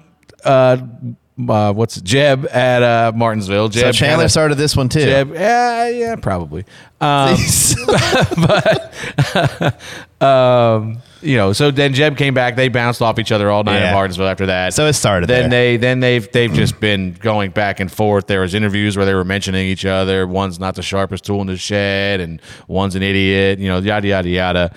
And it's just been going on. And when I I was at we were at a bar watching this because I finally got back after that marathon of a truck race we had the other night, and. uh I saw we something happened in the last corner that pissed Jeb off. I know I'm sure Chandler probably got to his bumper, tried to move him off the last corner.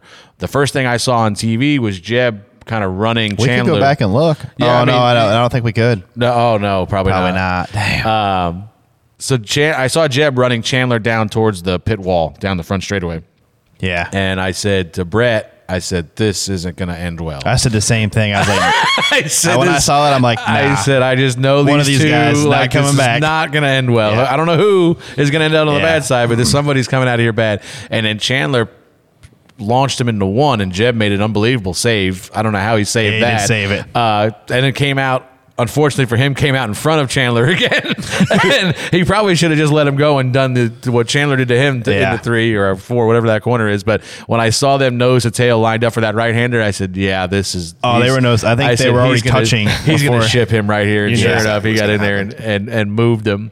Um, but I don't like what you can't do. And I, listen, I spotted for Jeb for a year. I've listened to Jeb. You know, I've I've known Jeb. He's a buddy of mine. Um, he usually does a lot of talking and not a Mm-hmm. lot of acting. And I'll give him credit. He went down there. and This conf- looked like acting confronted, yeah. confronted Chandler and and said he was going to break his nose, and he maybe made an attempt to do that. Um, but at least he went down there and and, and spoke his piece, and and got they got into it. And the only thing that I think you can't do is uh, make a quote like this that you let your fist do the talking. Or you say stuff like, uh, you know, he was tweeting. Uh, he must have been drinking the whole flight home because at about 4 a.m. I don't saw think many of them guys came back. I think Oh, they really? stayed. They stayed out there. Yeah, Oh, so so that, he was- maybe that I think, explains he it. I think he posted the picture that he was on a plane though. Oh, was he? Oh, he did have. I, I mean, he you're gonna fly he- from Portland to California. I didn't know it was that night though. I think it was. I think he did fly post race. It wasn't a team plane Yeah. though. Uh, but you know, you're tweeting stuff at like three or four in the morning. Like, uh, I let my fist do the talking. I rocked his head. He felt it. And unfortunately for Jeb, in 2023, too many everything is on camera. Because turns out none of that was true. So uh, I don't know who edited. I know who assisted on some of the ideas for that video. Uh, Well, they put all the names at the end of it. He oh, did. you're saying I, the idea part? Yeah, um, and I don't know who edited it, but they deserve an Emmy of their they own. put the names at the end of it. No, They- that's that's the guy from uh, um, Curb Your Enthusiasm that makes that. That's uh, Robert Weide. or Oh, whatever. yeah. Um, but yeah, they this the what got me. I saw the video and I I chuckled about it. Right, I was like, oh, that's funny. And then somebody said, did you listen to the video? And I said, no, I didn't even know there was sound. I just and then I listened to the sound effects of like the little rubber hammer sound or squeak. Like I was like, oh my god, Cinematic genius. So, so note to self: um, don't embellish in 2023 because more than likely it is on video. And if you're going to let your fist do the talking, then just let them do the talking. There's no need to talk about it. after the just, just leave it be. I mean- you've already talked. I'm It's good. spot off. I'm spot off. I mean, I'm I'm spot on for Jeb actually doing more than what most drivers do Yeah. when he's mad, and you know, and going down there and look, if you're gonna go down there and do it, do it. Don't talk about it, just do it. Like most Yeah. time, we all. How many times have you heard a driver say, "I'm gonna go down there," and, pu- and then they get down there and they don't do it. Yeah, most so- times. Majority, yeah. So, but I'm I'm spot off for you know Chandler. At some point, he's going to be having a good day, and he's going to this guy. I mean, it could be the last round of the playoffs or something, and and he's going to be Jeb's going to race him really hard. Oh, and 100%.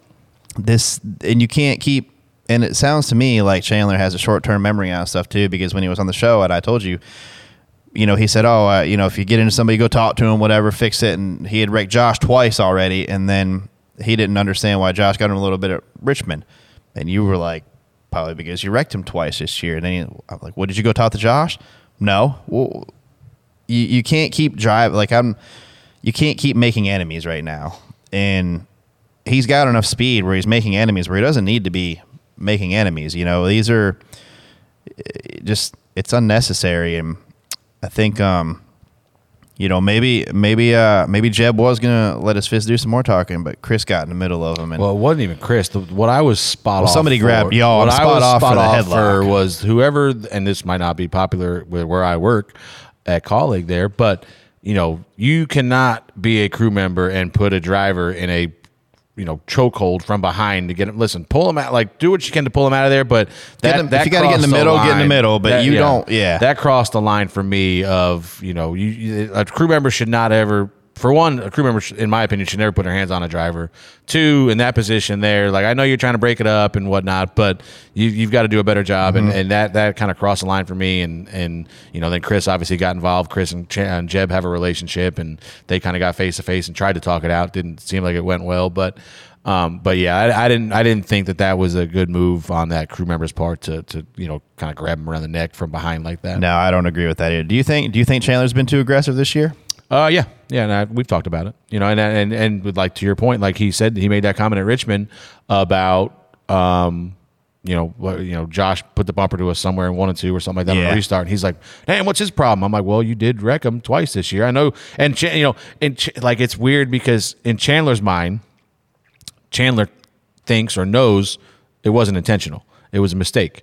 But It doesn't erase it. It doesn't matter. Yeah, it doesn't Yeah. like it just doesn't make it okay. Like he like at, at Richmond, uh, not Richmond, Phoenix. Obviously, he just overdrove the Just entry. overdrove You know, it. it wasn't. Yeah. It wasn't like I'm going to take the eight out here. You know, screw this guy. It was just mistakes. But you know, in his mind, it's like, oh, it wasn't a big deal. I just made a mistake. And and Josh's mind, you're like, you, you ruined my day twice. You know, so it's it's and and but you know, like I said, he's a young kid. I don't know. He's how got old plenty he of is. And he's- speed. Like, and he's we, got- we've had that conversation about you know we shouldn't be. Why are we fighting with this guy when we would hope to not see him? You know what I mean? Mm-hmm. Like Jeb's Jeb's performing very well in that car, but on a day on a weekly basis, we should be outperforming him. You know, just you know. Mm-hmm. But that's what I'm saying. Like eventually, you're going to get to a point where he where he's having a really good day, and Jeb's not going to be having a good day, and Jeb's going to get loose, and Yeah. Oh, and Jeb's listen, especially now that like this is gonna this isn't gonna end here. Like this Nah. is gonna go on we're just forever. getting started. You know, yeah. It's it's it's and that's I know both of these guys. Hey, and I neither will one tell of you them are gonna this: let at go. least when they hit each other, it's just a spin out or something like that. At least they're not getting right hooked into a wall. Yeah, yeah, True and, that. then- then that's the You thing know. when they when they give it to it like like we move Jeb. I don't mind battles like this. Yeah, like Jeb. Jeb's kind of an eye for an eye guy. which I saw, you know, like we we went to turn one and punted him up the racetrack, and he tried to get to our bumper and do the same. It wasn't like he Yeah, I blew don't- the corner and tried to wreck us. Like he tried to get to our bumper and punt us back. Like and I think I'm perfectly fine with that yeah, type of racing. hundred percent. That, that's like, racing. And, and like down the backstretch there, uh, like all I'm saying is you look, you're getting it back. Like be ready, you know, because it's Mm-hmm. Yeah. coming. You know, and then you deserve it at that point. And and I think at that point Chandler knows he deserves it. You know, he kind of overdrove entry to defend against you know. Jeb hopefully not being able to get to his bumper. So, it, you know, it is what it is, and, and we'll be fine and move forward. I think but- it's worth no- mentioning that after the race, we saw how hard Sheldon and John Hunter raced and spun each other out and went at it. And then after the race, they went down there and had a conversation and I guess apologized to each other. Hey, we're driving like I don't know what happened, what they said to each other, but it didn't seem to be. Yeah, um, somebody said they were fist bumping by the end of it. Like, Yeah, hey, all right, well, that was dumb of us to be doing that. We shouldn't be doing that. All right, I'll stop. All right, I'll stop too. Hey, see ya. Yeah, Did their they did the fist did the talking at the end? yeah, they. oh boy. Oh, back to the Cup Series race. Four drivers had brake further failures over the course of the race at Gateway. Spot on, spot off, Freddie. Definitely not spot on. uh, yeah, you know, it's it's it's obviously I'm no engineer, I'm no mechanic. Um, what really pissed me off was this cost us beating TJ in the Denny Hamlin bracket challenge. Uh, Denny Hamlin, I mean, TJ runs around out there on four cylinders all day, and we end up wrecking with four to go, and he beats us. Which Well, to I'm- I'm in it for the long run, Freddie. Credit to that to your team because they did a great job with waiver rounds, and then obviously a bunch of lucky We got dogs at lucky, the end there with a bunch yeah. of cautions. But I mean, you were going to run 35th, We were 36th. 36th, Yeah. and where'd you end up finishing? Uh, 28th, maybe? Yeah. 27th. So I mean, that's a big deal. I mean, that's you Yeah. know, if for for something you you have no control. You're at the mercy of whatever Yeah, everybody else does. And, I feel you- like we got everything we and could You, out you end day. up getting seven, seven, eight spots out of it. But uh, yeah, and uh, like I said, I'm no we're no engineer, obviously no mechanic. Um, I would assume it's a cooling issue. Every team kind of runs different setups to, to how they cool their brakes. Uh, obviously, we saw Tyler. His broke early. His blew early. Uh, Hocevar, I think, was the first one, right? It was Hocevar, Tyler, Yeah. then Noah, then Bubba. Um, we we never really had an issue once once Noah wrecked. Bubba asked me what what happened. I said it looked to me like another brake failure, and he said okay. Carson said he was having the brake pedal was getting soft. So and then I think Tyler said he Yeah, didn't Reddick really said the notice same it. thing. Yeah, until like four or five laps before he Yeah. said like I was getting ready to have to start letting people go because I was losing my pedal. Um, and then right when Noah wrecked, he Bubba said I'm okay right now, but it is getting a little spongy. And then we never had another problem for whatever it was, 40 laps or so. And then you know, I mean, we were from that point on we were running because you know a lot of times you'll hear us we'll we'll run for about 10 laps or so, but and then we'll turn our fans on just because you don't want you. It's a kind of a delicate thing where you don't want your brakes to be cold because they won't work as good, and obviously too hot they'll they'll explode. Yeah. So um, you know, so it's a delicate thing where you try to run enough laps to get some heat in them, and then cool. You know, then you kick your fans on to to kind of keep you know manage the temperature. Um, so we were running our fans at the whole time now just to just make sure they did not get hot, and unfortunately we came up four laps short, but. Did you obviously you didn't have any brake issues? I guess. he had a few have other Did issues. you use any brakes? Very little. I, I mean, I'm, I'm, I don't want to. I hate to say that I'm spot on because I hate seeing the cars get tore up. But it's, I like. I mean, it's, I, it's good to put the pressure on the teams that there's a line you can overstep because that gives us cautions, that gives us, you know, issues and things like that. But I never like to see the rotors fail, and it's. not I mean, there's. I looked up there. I think I looked up there one time, and Tyler was like, I saw his go, and I was like, ooh, it looked like he was watermelon the wall, like Yeah. Martinsville there. But Noah's too.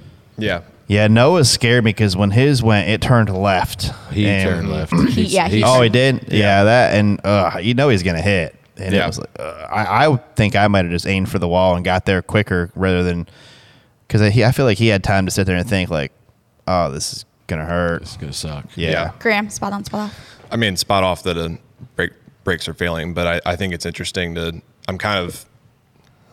Well, I heard one thing I heard Clint say that was interesting. I think it might point to it a little bit. Would be that the when the brake caliper and the brake components in general their specific heat, that's a good operating point for them, and they can operate there constantly for a good time. That's a like a target heat.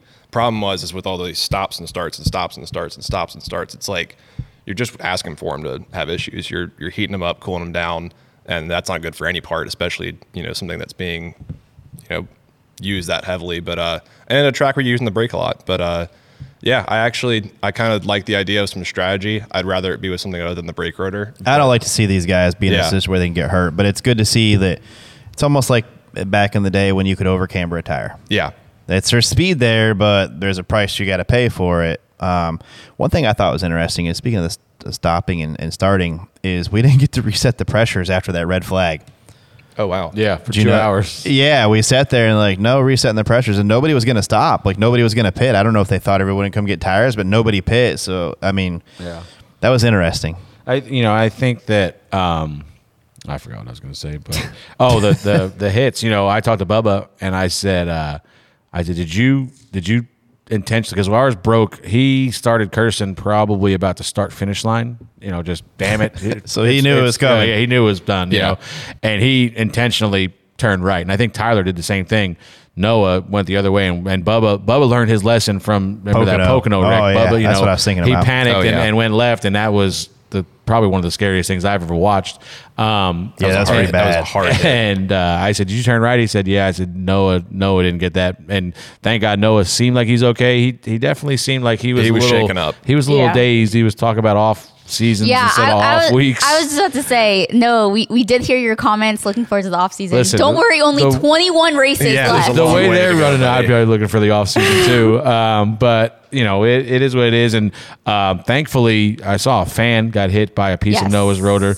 Um, so thankfully, that wasn't worse than it was. He had, Oh, a he had a nice welt on his Yeah, chest. I Um, loved his hat. and 2014 Noah- Daytona 500 winner hat. Noah did a great job. He DM'd him, Yeah, like Noah's making gonna sure hopefully send him taking Yeah. care take care of him. But yeah, that was it's always scary. And when then that stuff happened with the brake rotors, when they explode, there's Pieces everywhere. everywhere. Like it Yeah. usually sometimes it gets in the wall Wall and sets the through wall Eric- on that's what fire. happened to Erik Jones. Yeah.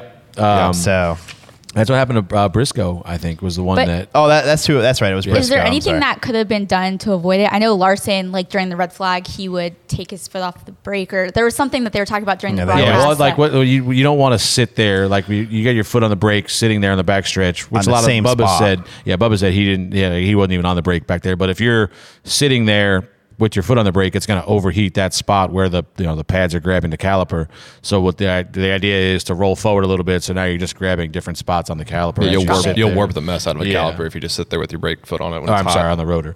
Yeah. Um, so uh, you know, it is what it is, rotor. but it's uh, it you know unfortunate for us. I mean, we were gonna probably run tenth or eleventh, and and now we finished thirtieth, but we'll we'll have to rebound from that. But yeah, it's just thankful that everybody was okay, and we'll move on to next week. All right, bud, it's time for the A main.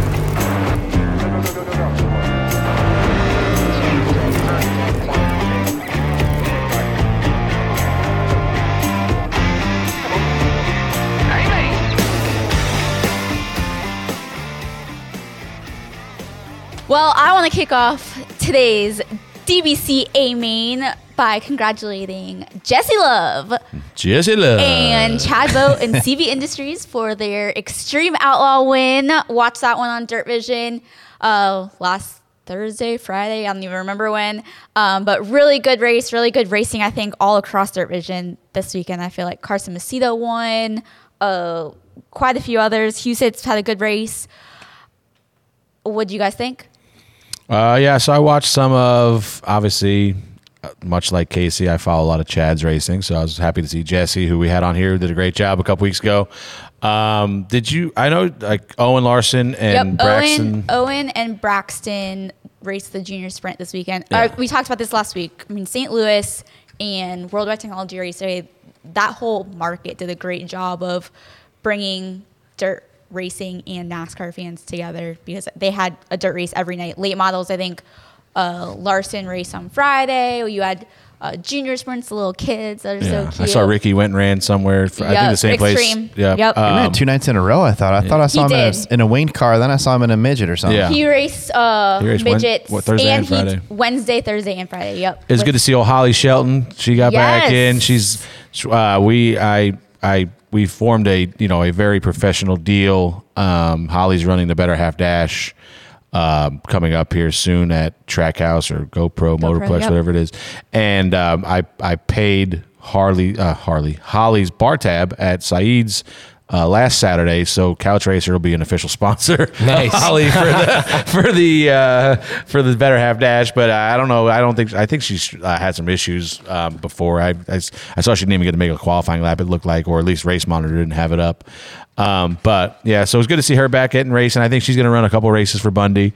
Uh, so it's good to see her back. Obviously, sprint car racing in itself is great. Um, I've seen controversy around that high limit race. Swindell was pissed off at The everybody. yellow, It uh, well, the yellow come out. it was it was a bit of a disaster. One of the heat Uh, races- was a heat race where I think Rico shut off because he thought the race was over, and then Kyle stopped to defend Rico, and technically they both should have went to the back. It was it was a bit of a disaster. Yeah. Um, but you know, while we're talking about dirt racing, I know obviously you don't have a, a giant background in dirt racing, but what you do have is a connection to the Bristol Motor Speedway that has been covered in dirt for the last few years. What's what's your opinion on taking that racetrack to dirt? Well, you know, it was interesting because uh, it's funny the, the ideas that, that Dad comes up with. We're all we all know what they are.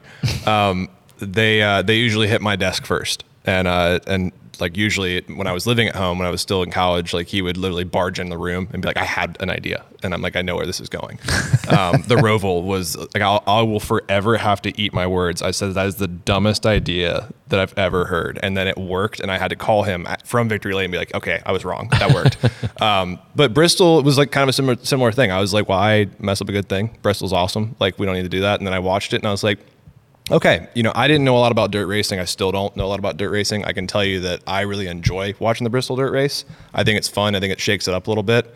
Um, I'm all about kind of creating, you know, a show though. That's that's what that's the background I come from. So our takes are probably going to be very different on this, but I think that it's a pretty So, cool track would you bring it enjoy back next year, or If it were me, I'm not going to give you my take. I, you know, I, I don't listen at this point with with our short track pa- like two years ago, three years ago, I'd say yes, please take the dirt off it. Bristol is one of our best racetracks. We don't need to lose more short tracks to, to go to a dirt track.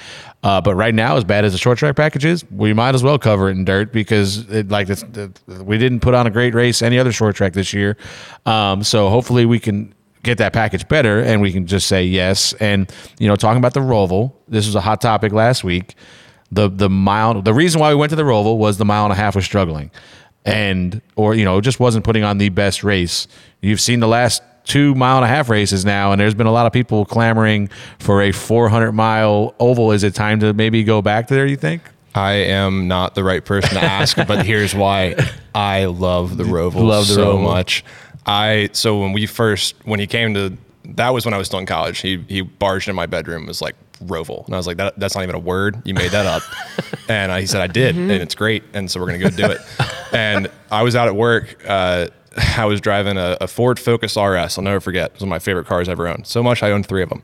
Uh, all at at the different time. times. No, I wrecked a couple. But I went out on the track and and dad said, I'm gonna call you from the TV like I guess the TV spotter stand essentially, the TV stand up on the top and the roof. He goes, I want to watch. He's like, go out there and tell me what you think. And he showed me the way around the track. And so like before there were rumble strips, before there, anyone knew it was happening, I was out there digging in this little hatchback, doing like a buck 45, buck 50 on the back stretch, feeling like I was going to die.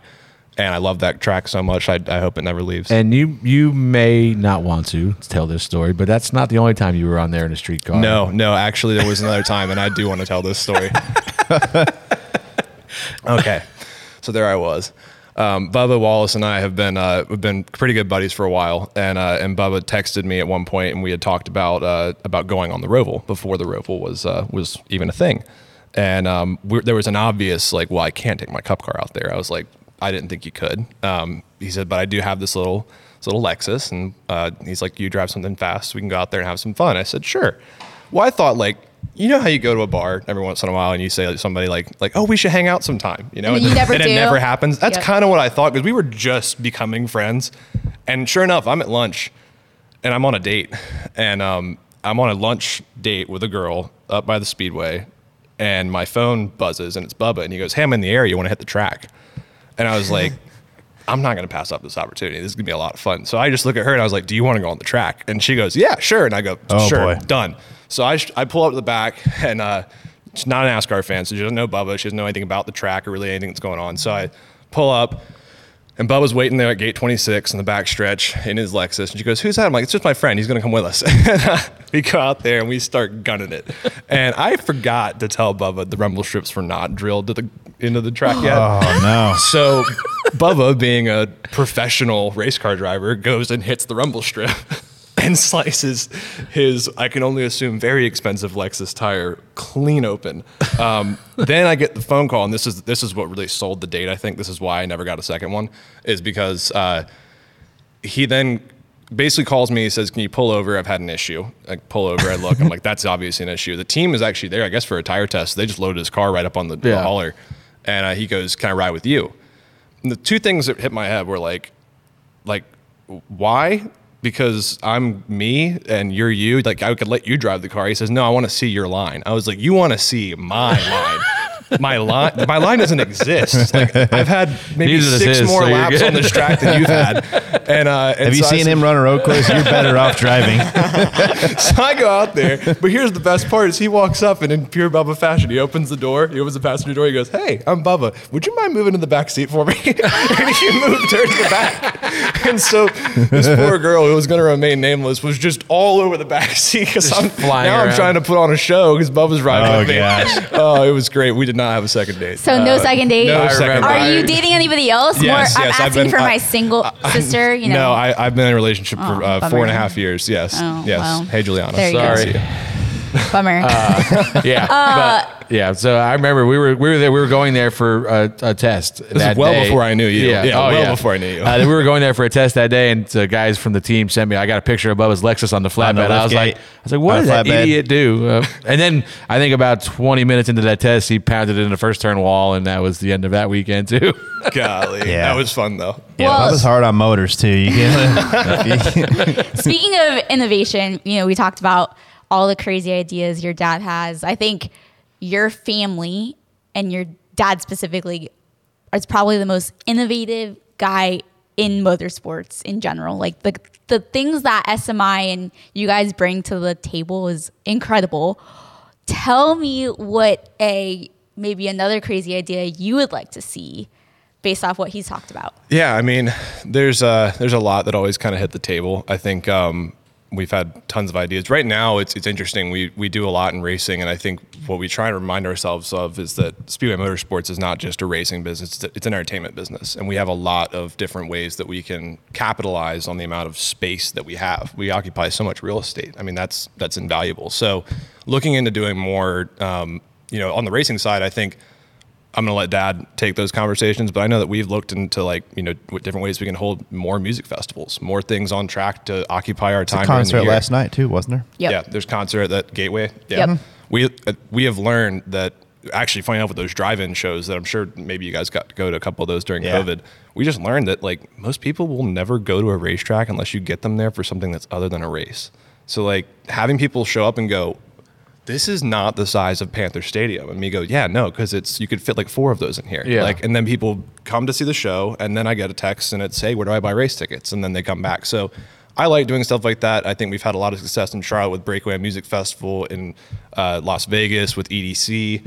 I mean, it's it's kind of cool to see that stuff happen. I want to be on the forefront of that and uh, and help with uh, with those projects and I it's think fun. I think that that was a big thing in Wilkesboro. Like Oh, we, we looked on I forget what it was just Friday night maybe. Yeah. It was like the truck practice night or truck you know wasn't there was no race. It was just I think Yeah. practice and maybe yeah I think it was just practice. Yeah. and it was packed and I'm like man it's and then I realized later on there was a I forget who was playing Friday night but it was it was a, a well known maybe Chase Midland. Rice or so- oh, Midland and that's who- Chase Rice were both playing, yeah. Um, and I said I said oh that but that's the point and example right there is they're there to see the concert but they're going to go in Yeah. and, and check out But it's a weekend thing, though. Yeah. You know what I mean? Yeah. Like you, there, it's not just a race. It's a ra- It's a couple races, a, a concert. I mean, The Clash is a perfect example. Yeah. I mean, How many of those celebrities would have gone to a race in general? Oh yeah, well that and then look at The the, stands. Did you see? I mean, the Clash stands. This is something I'm always going. Like I, I told Ben Kennedy as soon as I left LA, I was like, I didn't. I saw more people younger than me that I can't identify with because they're too young than I saw older than me that I can't identify with because I'm too. Yeah. Yeah. I mean, we Absolutely. had a I've seen- group I in saw front that of too. us. I mean, and not only age, but different, um, you know, backgrounds, different ethnic, ethnic yeah. group. Like Into every it. every, I saw all walks of life at mm-hmm. that place, and then we saw. I mean, talk about younger kids. Do you remember that group that was in front of us this year? Like right in front of us, they were all dressed up. Like one was like a fake pregnant lady. Or actually, I think uh. she was really pregnant, but they were all uh. they were all like a different theme. Like it was. It was like theme, like they had like a theme party, but That's it was fun. there was thirty of them, and they were just all dressed like I don't know, like just whatever. But it was all different shit. I have pictures of it, but like that's they're just they're having fun. And like Yeah. those, they did not look like race fans. You know, they were I not. do think the Coliseum. You, you saw. I saw kids that had no idea what racing was that are now race fans. and I- Yeah. I, laugh at the people when they're like, "Look at that place; it's half empty." It might, if it was half empty, that's still fifty thousand people Yeah, somewhere. you know?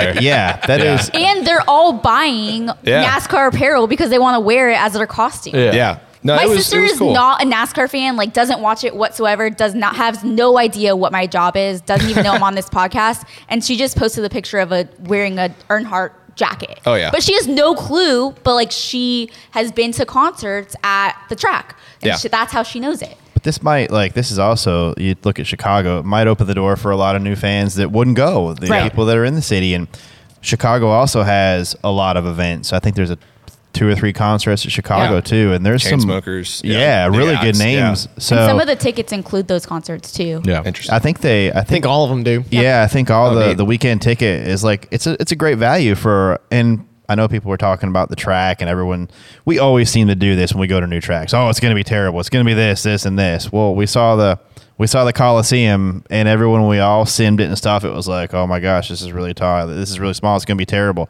And we go there and it's actually I sat in the stands cuz Suarez sent us to the house and I watched the race and it was entertaining. Yeah. You got lap it reminded me of a dirt race, kind of a sprint car race. The leader caught lap traffic and it was hard to pass him. So guess what? Yeah. Here comes second place. Well, here comes third place too. And then you just got this race going on and it's fun. So, and I, I think, I think having a, I think a street course kind of is going to be its own thing. It's going to be a lot of driver versus the track and there's not a lot of room for error. But one of the things about that is we've taken like, look at Watkins Glen. Did you ever go to Watkins Glen as a kid? Did you ever go up that, that far? Well, you, back in the day, if you went off in turn one, there was grass over there. You could run off. If you went off the carousel, there was the curbs. You remember like watching Robbie Gordon go through the bus stop. He'd hit the curbs, and it was there was an art to it though. Now the curbs, there's no curbs. It's flat. There's runoffs everywhere. There's literally no repercussions for messing up. Yeah. and we make the track so much easier by doing that stuff. And I not that I want to see, you know, I, I know it's I don't want to make it more dangerous, but it's also you're making it like easy Yeah. Dangerous and difficult are two different words. in, in a street course, like I was highly entertained watching that IndyCar race during our red flag yesterday. It, it was, I was like, I mean, did you watch any of it? No, I didn't get a chance to see It it. was really exciting. Andrew said you, wa- I, I thought it was entertaining, didn't you? Yeah, that was very good. and the drivers are complaining like crazy. Oh, this is terrible. Well, I was, I loved it. Yeah. So I don't know. Most time when the drivers complain, It's actually good. we usually really like it. Yeah. So We'll see. Okay, so you always say that like uh, when drivers come on here, they usually win their next big event. This is me uh, putting in my official, probably like fifth or seventh mention of this. I want legend cars at the Coliseum.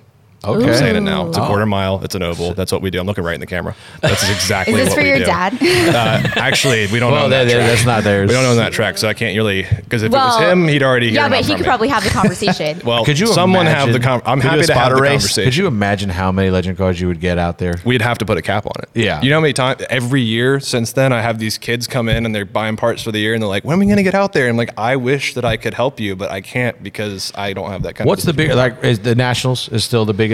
Yeah, so we have them for all the surfaces. We have it for um, asphalt oval, uh, dirt oval, and road course, as well as a Bandolero Nationals. and it moves around every. It moves year. around. So yeah. which? Let me ask you this: NASCAR could learn from you guys. What is the difference between a dirt Legends car and an asphalt Legends car? I know it's setup buys, but like when you ship it out, what is the difference? setup. Just now, setup. now we have choices and shocks you can run with rebound and compression. But I mean, the rates. car's not built any different. So I could literally Tire- buy a Legends tire's car. different. That's it. And I could go run the summer shootout, and a month later decide I want to go run dirt somewhere and just change the setup. Do you guys know why we? I don't know if anybody knew the story about why they were. And it's very short, but the, essentially the the logic behind it was is that Bruton and Humpy were sitting out at the speedway one day. They looked out and saw a bunch of bass boats. They're like, bass boat at the time was about ten grand. They're like, if you can afford to buy race tickets and you can afford to buy a bass boat, we need to figure out how to make a legend car, like a car, a race car, for ten grand. And then that's where the legend car came from. The reason it's so small, like I can't stand the fact that I can't fit in one most of the time, and I feel like my feet are all up in there. But guess what? It fits in the back of an F one fifty. Yeah. Yeah. And that's why it was that way because you don't want to have to buy a trailer for it. You could just How much throw are it back there. pontoons? Asking for a friend. Asking for a friend. Oh, trust me, we have not. We, the legend car price is not even close to growing No. at the same speed as the. You could get a whole pricing. field of Yeah. uh, legend cars Yeah. now for a pontoon boat. yeah, so I really got screwed out of Yeah. the boat deal with Dale Yeah. Jr. yeah. So what Yeah, you're you did. saying is, if you're listening to the show or watching the show on Dirt Vision, and you want your kid to race, Yeah. this is the perfect way to do so. Absolutely. Yeah, they're, they're you can race them on all three surfaces. You can have fun with them everywhere you go. They're designed to be super easy to work on. The reason we use a bike engine is because everything's in one package. It's all easy.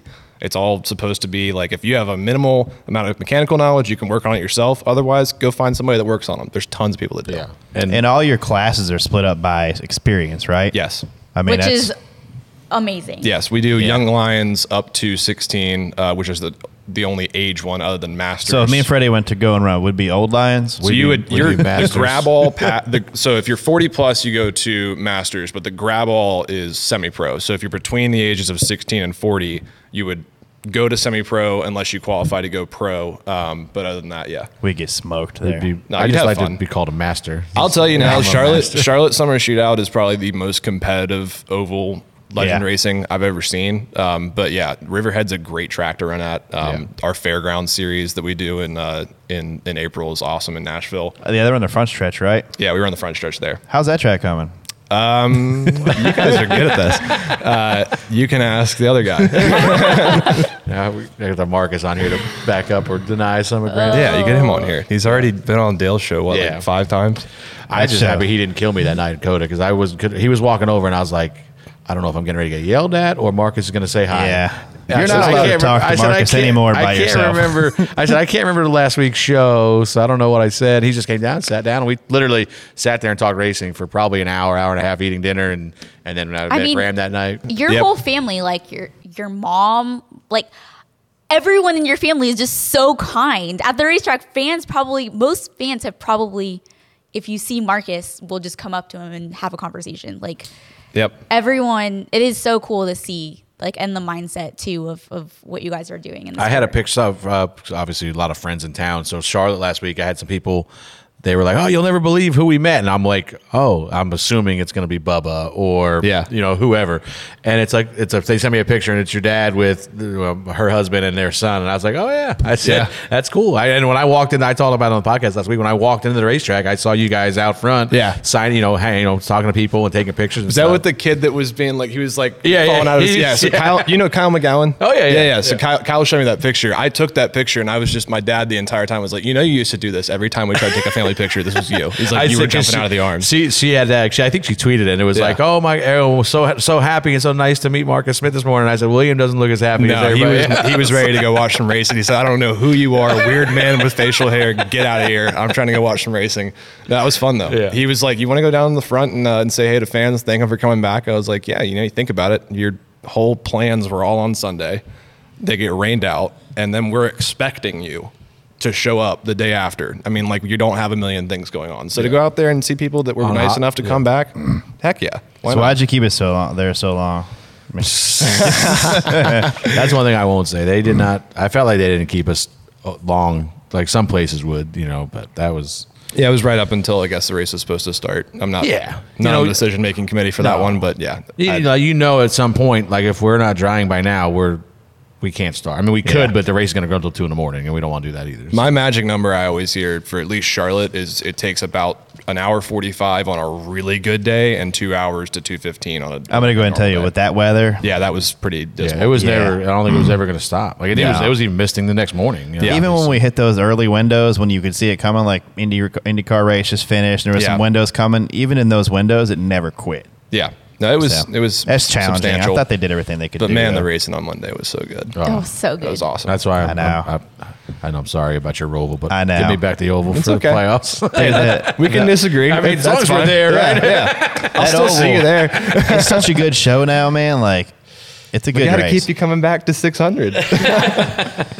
If you got two of them, you might start making choices. no, yeah, you're right. What if for October you could just choose which track you wanted to run? Yeah, you just run like they're both open. Hey, both open. You, got to can lane turn around the left, yeah. wall. You, can, turn left, but hey, at one not- at one lap, the entire race, you get a Joker lap. Yeah, you gotta. It's, it's like uh, you get you got everybody's got to run whatever it is, 300 miles. You know, however many laps that is around each one. you know, Sonoma could definitely run a Joker lap. Oh, oh, there's a hundred like, percent. Think with about the drag strip, or the carousel. Yeah, like the carousel, like we used to. Well, like we ran a couple years ago, and then we Yeah, went back just to run the normal track. carousel. Boy, that'd that'd be be interesting wild. coming back that into would that be corner. awesome.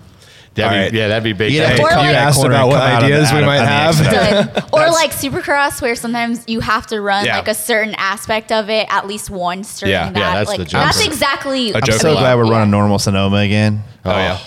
Oh, so that, glad. that that not. It's really. I didn't. I don't think the racing got affected, but we can spot it a lot easier Yeah. without that. I don't know. 'cause we It- had to I don't bring even know. other Where do you all spotters. spot from at Sonoma? On top of the turn hill. two. Yeah. Oh, okay, gotcha. But I I mean, honestly, though, if you think about it, there wasn't a lot of passing once you turned down to the carousel. No, as but much- you still had to have somebody over there. Yeah. You On know the- on what the I'm other saying, like side. track wise, like when you had, Oh, yeah, no. like the other corner, like when you almost hit that wall on the left, like there's some people miss the exit of that corner, and that's when they get checked up and they race into the what is that seven? Seven. Yeah. Yeah, you're racing like there's some good passing zones at Sonoma. That's Yeah. like my I love going to other Sonoma. favorite track. I oh, love Sonoma I so wish we could go there like a to go. month prior to now when it's all green.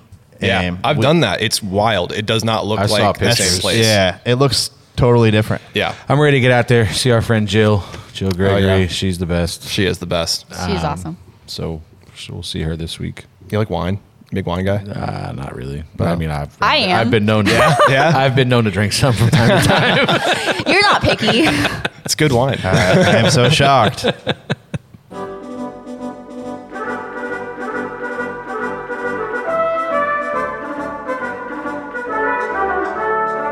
Man, I drove all four hours to see my three favorite podcasters.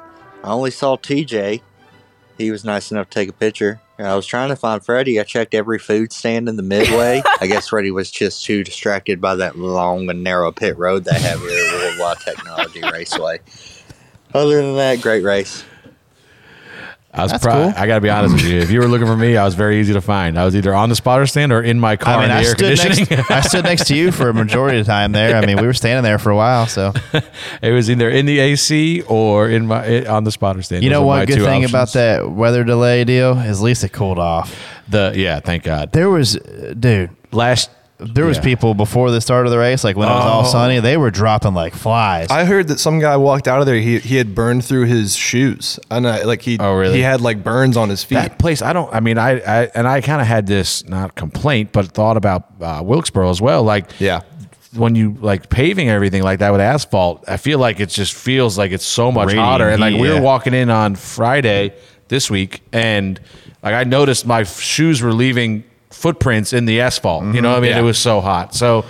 I, there's. I wish there was like a, a What, there was cold really- asphalt alternative. there was three people in front of the spotter stand alone. one, one of them puked on your foot. One was right in front of me. Did you She- puke on your foot? No, but it was cool. uh, yeah, like so the spotter stand there. There was like they built these tables, whatever. They're nice. I mean, you can set your stuff on there. I was sitting underneath it before the race, and like right behind the back row, and we get ready to go green. I look down there. There's a woman. She got ice all over her neck, and I mean, she threw up on the ground. Right, it was rough. Yeah, and then And this is not a this, this was not a drinking related No, motor blow. heat. No. This was just Yeah. heat. Just older we went, right when we were going back green, another one fell out there, and Yeah, they there's a called me- couple. Yeah, there, it was rough. Make I mean, if you go back to that race, I mean, it's a it's a great place, but just you got to start hydrating the day before if you're going That's to why go those sit people there on in the sun. Instagram are always yelling at you about not drinking enough water. This is why, right Yeah. here. And it doesn't like if you if you get to the point like oh I need to start if you feel like oh I need to drink some water it's past the point La- of, yeah, Oh, yeah. Last You're year- already- last year. Like obviously, me and Brett promote Fireball pretty often on here. So last year it's a thousand degrees there also, Mm.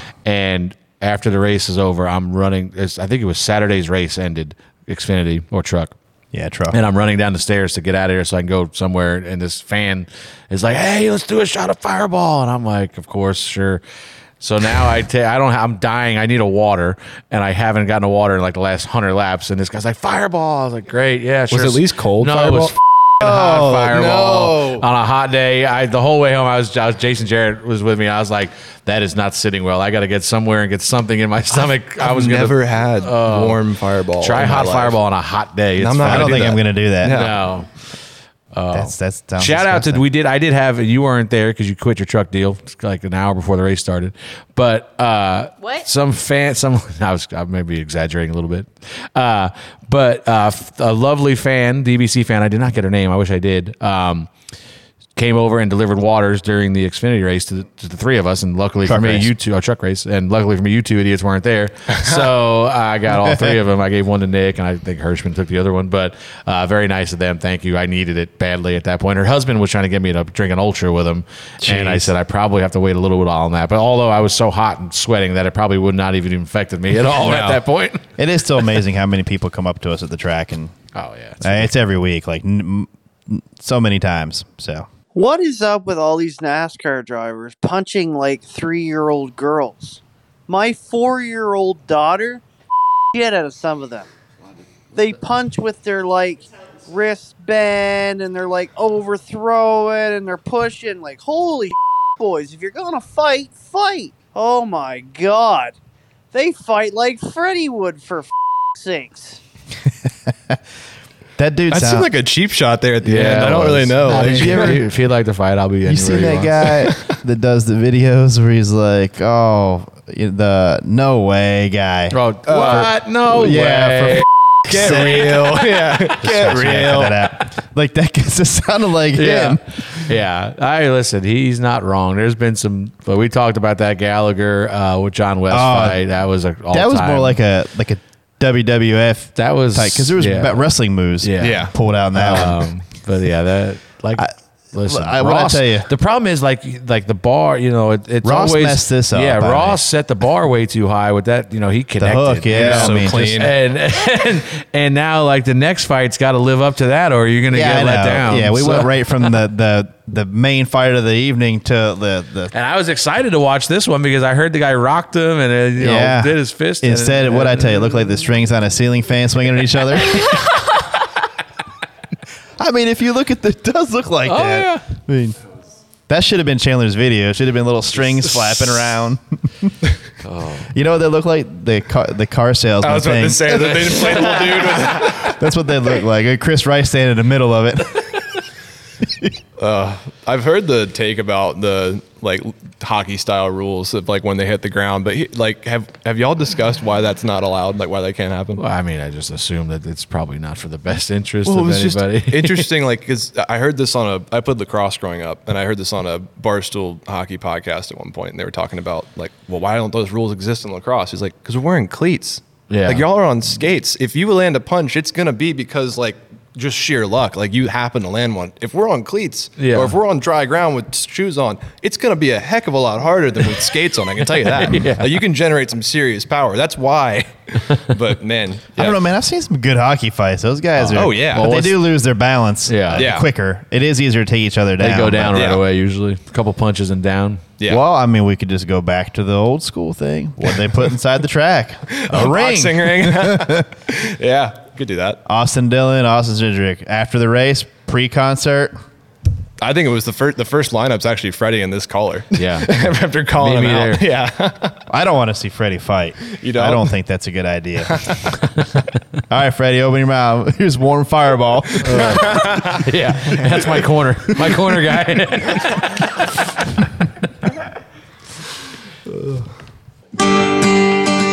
Hola, amigos. ¿Dónde está Corey Lajoie? Well, hey there, Lajoie.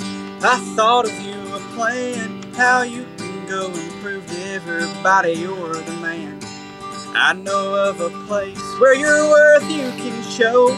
You'd be numero uno down in NASCAR, Mexico. And you won't have to worry about getting beat by Hocevar. And you won't have the stress and nerves of driving Chase's car. That Cup Series gets scary with Larson, Ross, and Denny. So go and stack some pesos, cause you sure can't stack those pennies.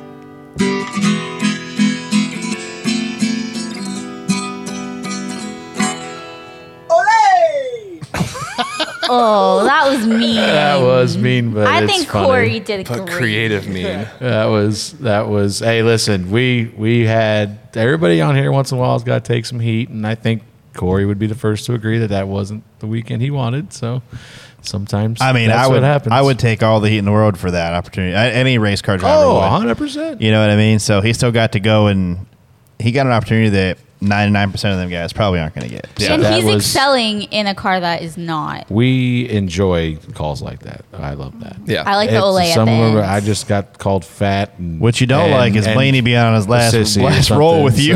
so- yeah. Blaney. Uh, what in the world? I thought you said Blaney's gonna come on the show, and now Dale has him. So we're basically never gonna get Blaney. Dale Dale had a call in a favor because Ross bailed, uh, or I guess Ross had something to do. I don't know.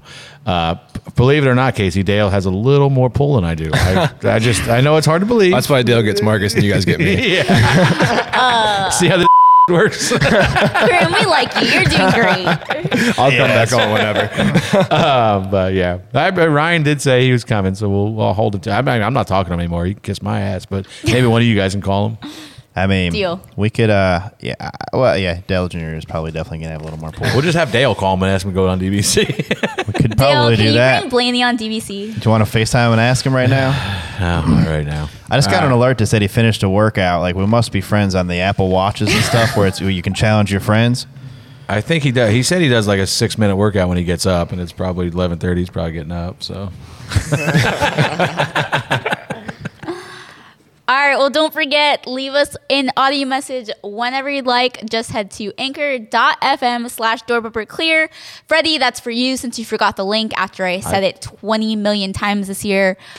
You'll see the message icon at the top, and we will keep playing the best ones. Also, we are working on getting a phone number to call as hmm. well. So there will be Oh. Will it go options. to Brett's personal line? Yes. yeah, we're gonna just we're just Yeah. gonna tweet Oh. Brett's phone number, and that's the that should your be his call. penalty for not showing up today. We I just, should we do just that. tweet his phone number. I should tweet We his should just phone not number. tell. Like it'd be Because funny if we I'm just not- didn't tell people it was Brett's number and just I was like, hey, call our new hotline. And Dude, could you imagine if free we- Brett Griffin? Could you imagine if we actually did do that? How mu- and people just start random call? Oh. oh, that'd be Oh, so that good. would It would be make my day. amazing. So what you could also do with this with this uh. service is you could ba- you need a an, an existing phone number to like forward it to forward it, and so you could basically Forward what it. you do is like it was going to be set up to Oh, my right. phone, and so I was going to get all the calls, and you just like send them to, straight to voicemail. And we Dude, could set it up forward on it- Brett's Brett's phone number. Can we like no? Listen, can we do a prank of that at some point?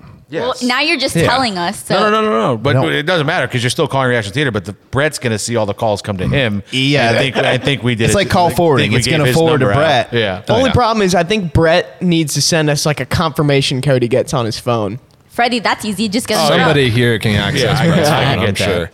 I, I yeah, get- well, I get a hold of that for sure. We, well, next time when you're setting it up, just do it when Freddie's with him and be like, "Hey, hey, Brett, I need to see your phone for a second. yeah, let me see that." Andrew, Hey, I'm the getting ready to send it. All right. Let's move on to Ask DBC. Another way to get a hold of us, just use hashtag AskDBC. We'll keep picking the best ones each week.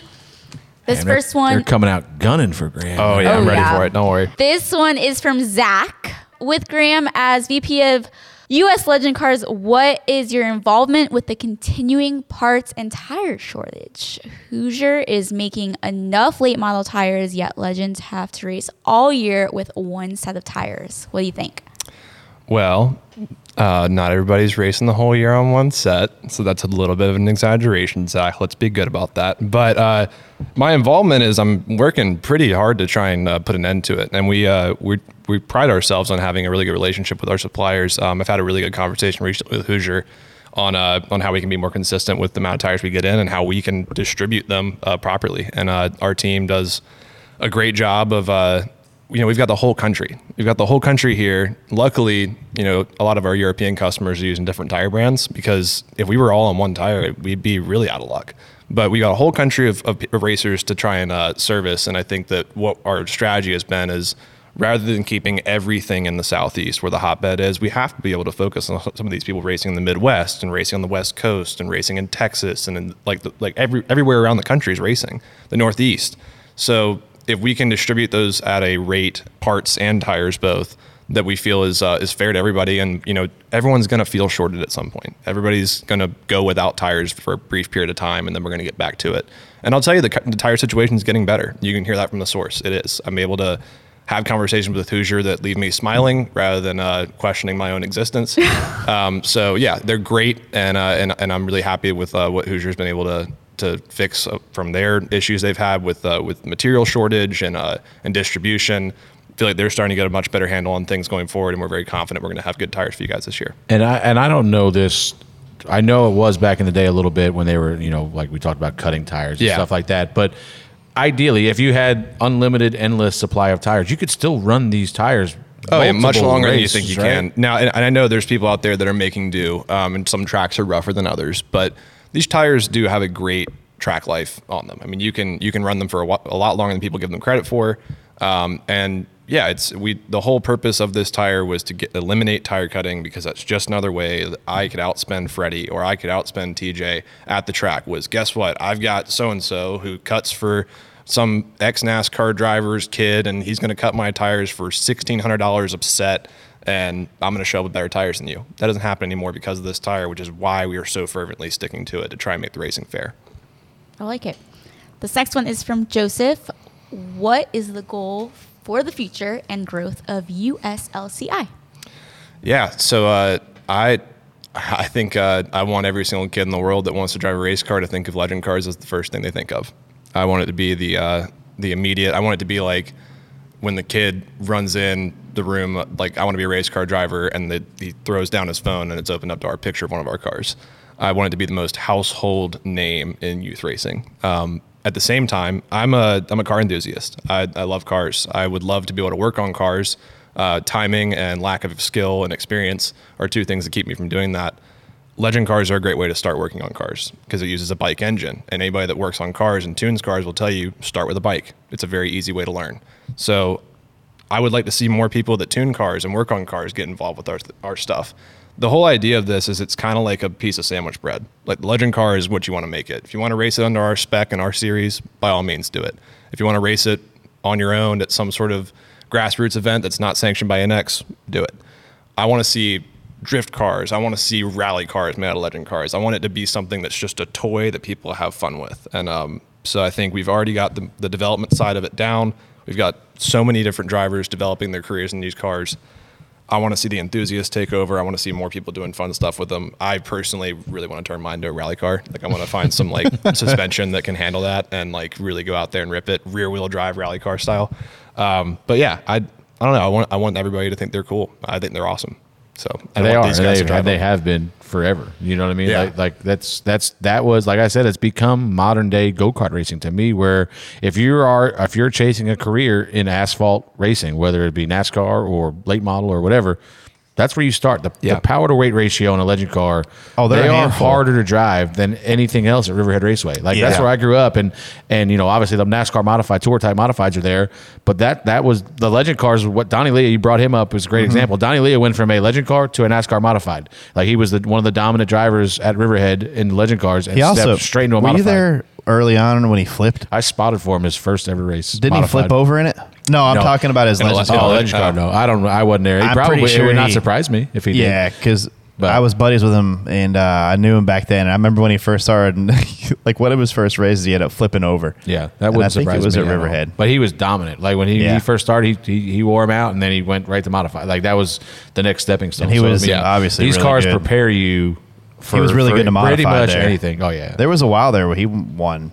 Yeah, almost everything. Hey, if for no other reason, it- driver's ed was the easiest thing in the world. I, I'm telling you what. Like I like the lady's like, how long you been driving since I was nine? Oh, okay. Well, there you go.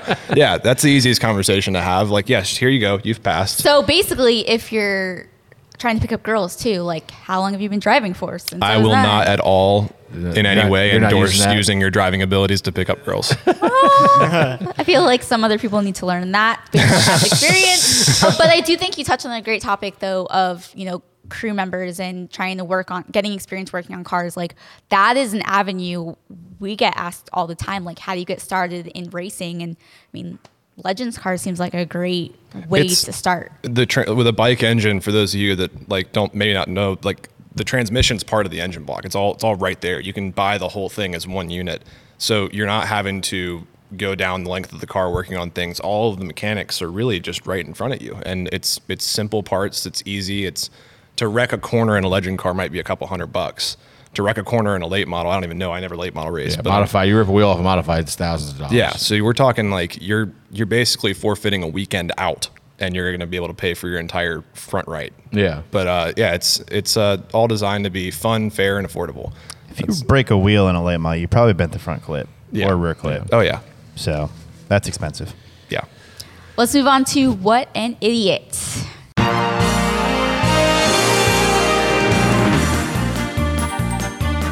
What an idiot, man.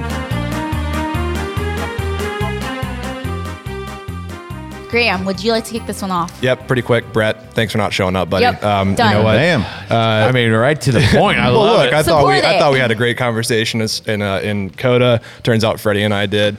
And uh, and I had a great conversation with TJ in Wilkesboro. But you know, Brett, I, I just you know if, if I was going to be on uh, if you were going to be on my show, I'd be sure to be there. That's all. Well, don't worry. We're all here. We're the ones who are most important.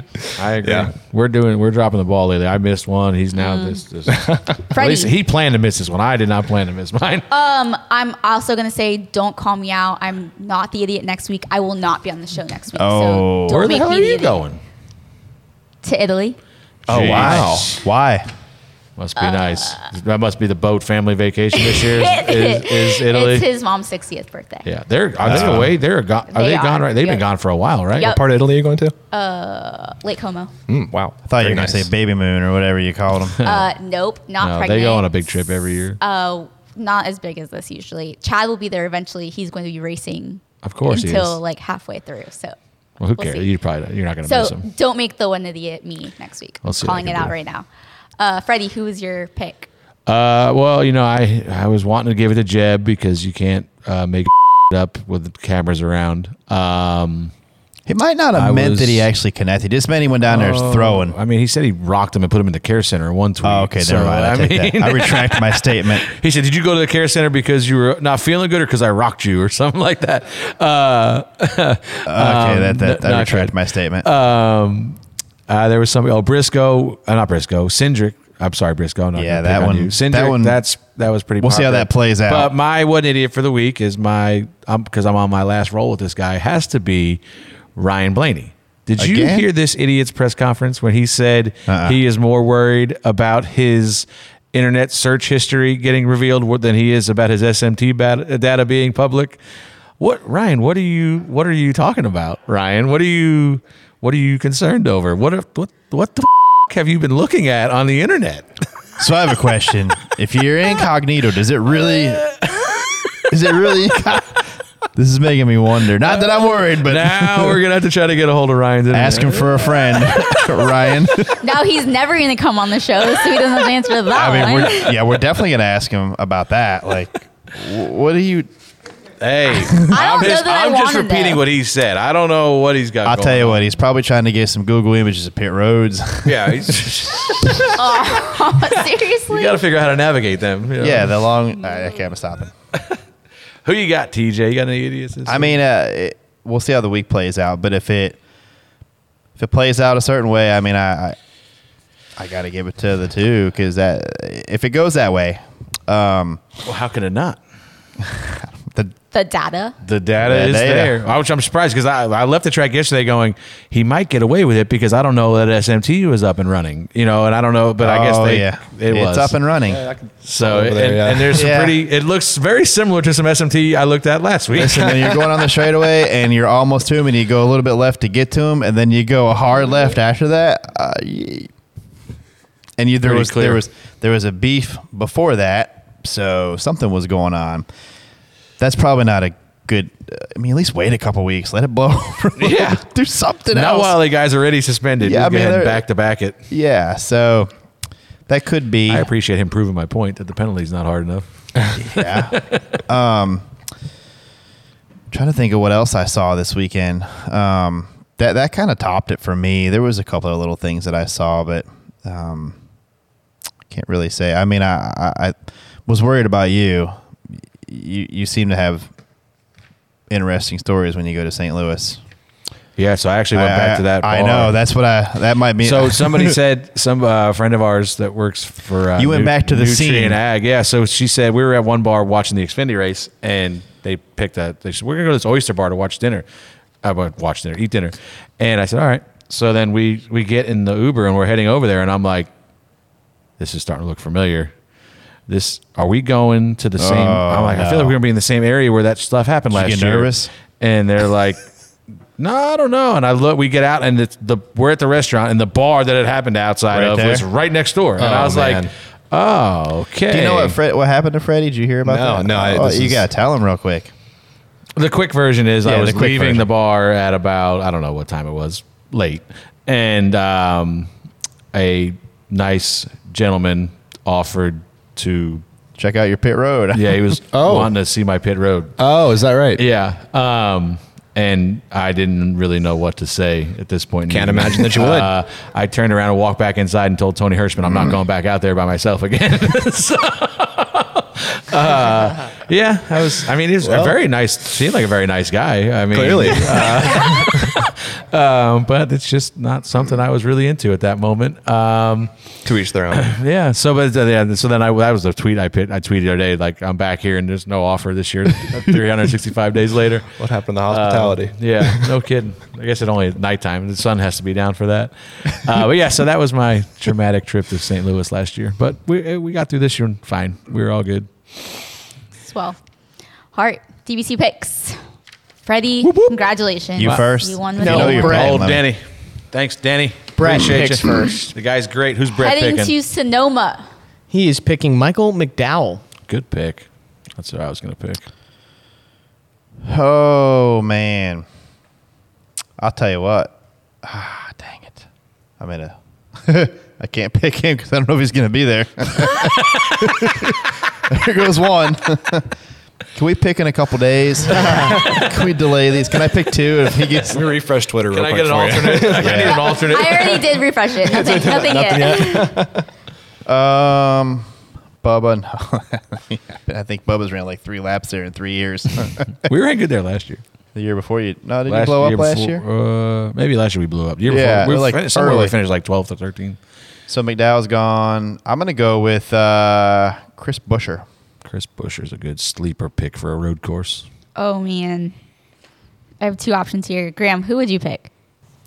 Am am I in the running here? Uh, mean, you you're, can you're helping you me. gotta pick who you I, I win. really think I've really enjoyed watching the 45 this year. Why are we not picking the guy that won the last race? Then? Well, so that's We could. that's one of my options. I, I thought But about then- Suarez. Yeah, yeah. Um, I'll do Suarez. Of course, you Yeah. will.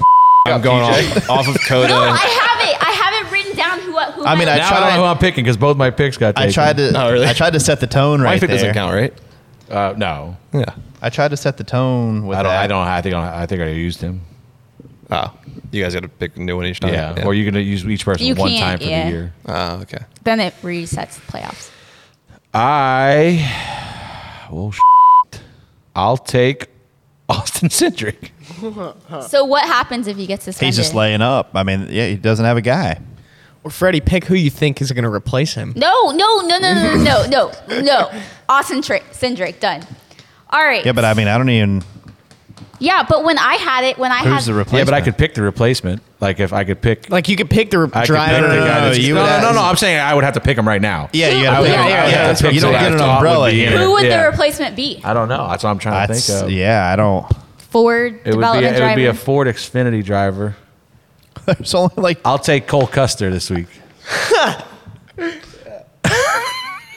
so are you picking Cindric? I or don't think I'll that. take Cole I don't think Custer. that. You're gonna I don't take think Cole that's it. Custer? So you're not taking Cindric? No, I'll take Cole Custer. I would take. I, I would. I mean, is IndyCar off next weekend? I don't know. I'd put McLaughlin in it before I put. Oh my God. That put- would I'd be put Scott a McLaughlin in story. I'm gonna play. I'm gonna play some strategy. I'll take Cole Custer. Wow. Can you Could imagine? you, mate, dude? I'm telling you right now, the guy, his V8 supercar background, incredible. oh yeah, no. I mean, like it'd be awesome. I'm Yeah. just saying, could you imagine? That, That would be incredible. amazing. It would be. Oh, it'd be awesome. If anything, for the story. Oh, well, heading to Sonoma, what can we expect besides wine? Man, I love it out there. Just the area itself, um, the fans where we spot from is great there. Uh, there's really not a lot to love about. Uh, yeah, I yeah. I it's- love Sonoma. It's yeah. one of my favorite tracks. We can see almost the whole racetrack from where we're at, minus um, a snake, random ra- random snake every now and then. well, that's because you threw it on the ground to f- with somebody. It's no, that was a long rubber time ago. I did do that. Dude, uh, so we used to have chairs on the side of the hill, and Chris Osborne, crazy. I don't know if you. If I remember the name. So he hates snakes. I mean, it, it like fight if he sees one. And him and this other Nick DeFazio were sitting right next to each other. And I had this rubber snake, and I tossed this snake between their between the chairs, and it literally hits both their feet and kind of goes down over the hill. Oh, perfect. He stands up so fast, and I thought he was going to kill me. Were you spotting yet when I did Yeah. this? I thought he was going to kill me. He's walking around just like pacing. He's not somebody you want to mess with. He just- No, his they name become is crazy for a reason. Yeah, and he's like pacing back and forth, and he's just like he look his fin- his fists are clenched, and I'm like, oh, he's gonna kill me. and uh, he ended up not killing me. Um, but he was mad. But it was I believe it. I couldn't do it again. Like when I when I threw it, it like literally hit both their shoes and went down over the hill. And Did y'all hear about Winston at Wilkesboro? No. Oh, we had a pet. He's about seven and a half, eight feet long. Oh, really? Oh, is he related to the one in COTA? Uh, probably. yeah. So this was. Uh, he was. I guess it was. I'm trying to think about where. It was right in the refreshments, right by like Suite Five. If you're if you're thinking about where you were sitting, uh, Suite Five. So like on the front stretch, there's like a refreshment stand right there, and in the, I guess it was like kind of near the gutter. We had this massive black snake uh, up there for the entirety of construction, and literally on Thursday, they decided, yeah, today's a good day to put Winston outside. I was like, you waited until Thursday. so they left him up there the whole time. They're like, yeah, don't need to move him because he's getting rid of all the other stuff we don't want up there. Yeah. So he's like, he's doing a good job. Yeah. But yeah, you'd hear, uh, you'd hear a bird go in there and then you wouldn't hear it come back out. It was like, yeah, Winston was doing, Winston was He doing was- some work. he was doing Yeah, the Lord's I mean- work apparently he for went you. peacefully. He was like, yeah, no problem. I'll just put me over here. And then did Just he- stick me somewhere for now. He's probably for back now. Oh yeah, he's probably back up there. I hope, man. Yeah. What if he wanted to watch? He might have. Took him out of there. Problem was, is he actually would stick his head down, and he like when I say friendly, I mean he was totally fine. He didn't, he wasn't snapping at heel, but he would stick his head back down when people Mhm. were walking by and like look at you, and we didn't really want to Probably see three and four better than us. We didn't want that situation. yeah, probably. Well, thank you so much, Grant, for coming on. I do have one question though. Obviously, Oh, you boy. have been in racing. You ever been to Millbridge? Oh, shout out to everyone who tweeted about Millbridge being on race day coverage because I saw that. So everyone take a drink for all the tweets that I got about that one. um, but no, you've been in racing your whole life. You've seen it all and you've seen the business aspect of it. What for in a perfect world, what would your future look like? Oh, this is tough. Um, you know, I my dad is like my best friend, my like hero, like all the things. He's also my boss. But I I have been blessed to have a fantastic relationship with my dad. I would like to be my dad when I grow up, um, just like he wanted to be Bruton. And I think it's like the we are all kind of striving for that greatness that Bruton set the bar at. And um, you know, it's I want to be an entertainer. I want to. I want the fans to have fun at every event that I've been able to touch and, uh, and be a part of. And um, yeah, I want to continue doing that. But wherever it, I fit, I always tell my dad, you know, I like talking about the future with whatever we're doing. It's uh, like I'm like, put me where I can be of assistance. I'm like, you've known me my whole life, literally. You're my dad. Like, so you know what I'm good at. You know what I can do. I was like, put me where I'm gonna be the biggest asset. I was like, because I don't want to just sit at a desk and have a title. Like, I want to be involved. I want to be able to help. That's why a lot of races I still pick up a weed eater or still pick up a, you know, a hammer and some nails and go fix something. Like you'll see that I was trying to help. I'm not a very good welder, uh, meaning I can't weld at all. But I was trying to help weld some uh, some Tyson the Tyson uh, lap board thing, weld some seating on there with our buddy John. And so I was like, I like being a hands on wherever I can be, as long as I can be a help, as long as I'm a value, and then I want to be there. and, and it, it- people notice it. You know, we've Yeah. seen you now at a you know a fair amount of tracks, COTA, obviously Charlotte. You know, some of the all naturally the SMI tracks. You know, Yeah. it seems like you're kind of shadowing a little bit and just kind of learning everything you can. I'm sure you're just a sponge of you. Definitely. Listen, yeah, you know, we are very at times critical of certain things and certain things, but I don't think anybody does a better job than your dad of. It's not a lack of effort. Or, yeah, it's, Yeah. It, it's the effort is there. Sometimes the execution or whatever might not work out to where everybody loves it, but he's trying things, he's doing things, he does a great job with what he does, and uh, I can't imagine there's anybody better to learn from. So you're doing a great job, and Thank you. When you get bigger and take over everything, you're not alled to go on Dale's show. You can only No. do deep. We'll, No, be- we'll still be doing this podcast. My roots are here. Yeah, yeah, Yeah, yeah. my roots are here. So uh, don't forget where you came from. This is the first podcast I've ever done. So really, yeah, ever. Well, so yeah, congratulations, you did a great job. Might be your Thank last. y'all. Could be. Could be. Might be your last. so about Nashville, if it's your Latin. Yeah. All right. Well, we'll see everybody in Sonoma. Like I said, we'll we'll be up top of the hill in turn two. You can wave from there. I don't mm-hmm. know if you can get to Bring to some us. snakes up there. No, no yeah, we don't need. I'm gonna go any get snakes. Winston. Bring him up there. Yeah, yeah, Good. yeah. Slide Listen, by. we need Winston up there because there's probably some bad snakes around there. Probably. So, all right, yeah, Sonoma's awesome. I'm looking forward to it. It would be great to watch too. Thanks, All guys. right. Have a great week. Thank y'all. Word. See ya. There's a great brand new episode of Actions Detrimental with Denny Hamlin out now. Head on over and see what Denny has to say. Don't forget to hit subscribe so you won't miss an episode. This is a production production of Dirty Mo Media. Check out Dirty Mo Media on YouTube, Twitter, Facebook, and Instagram. Dirty Mo. Dirty Mo.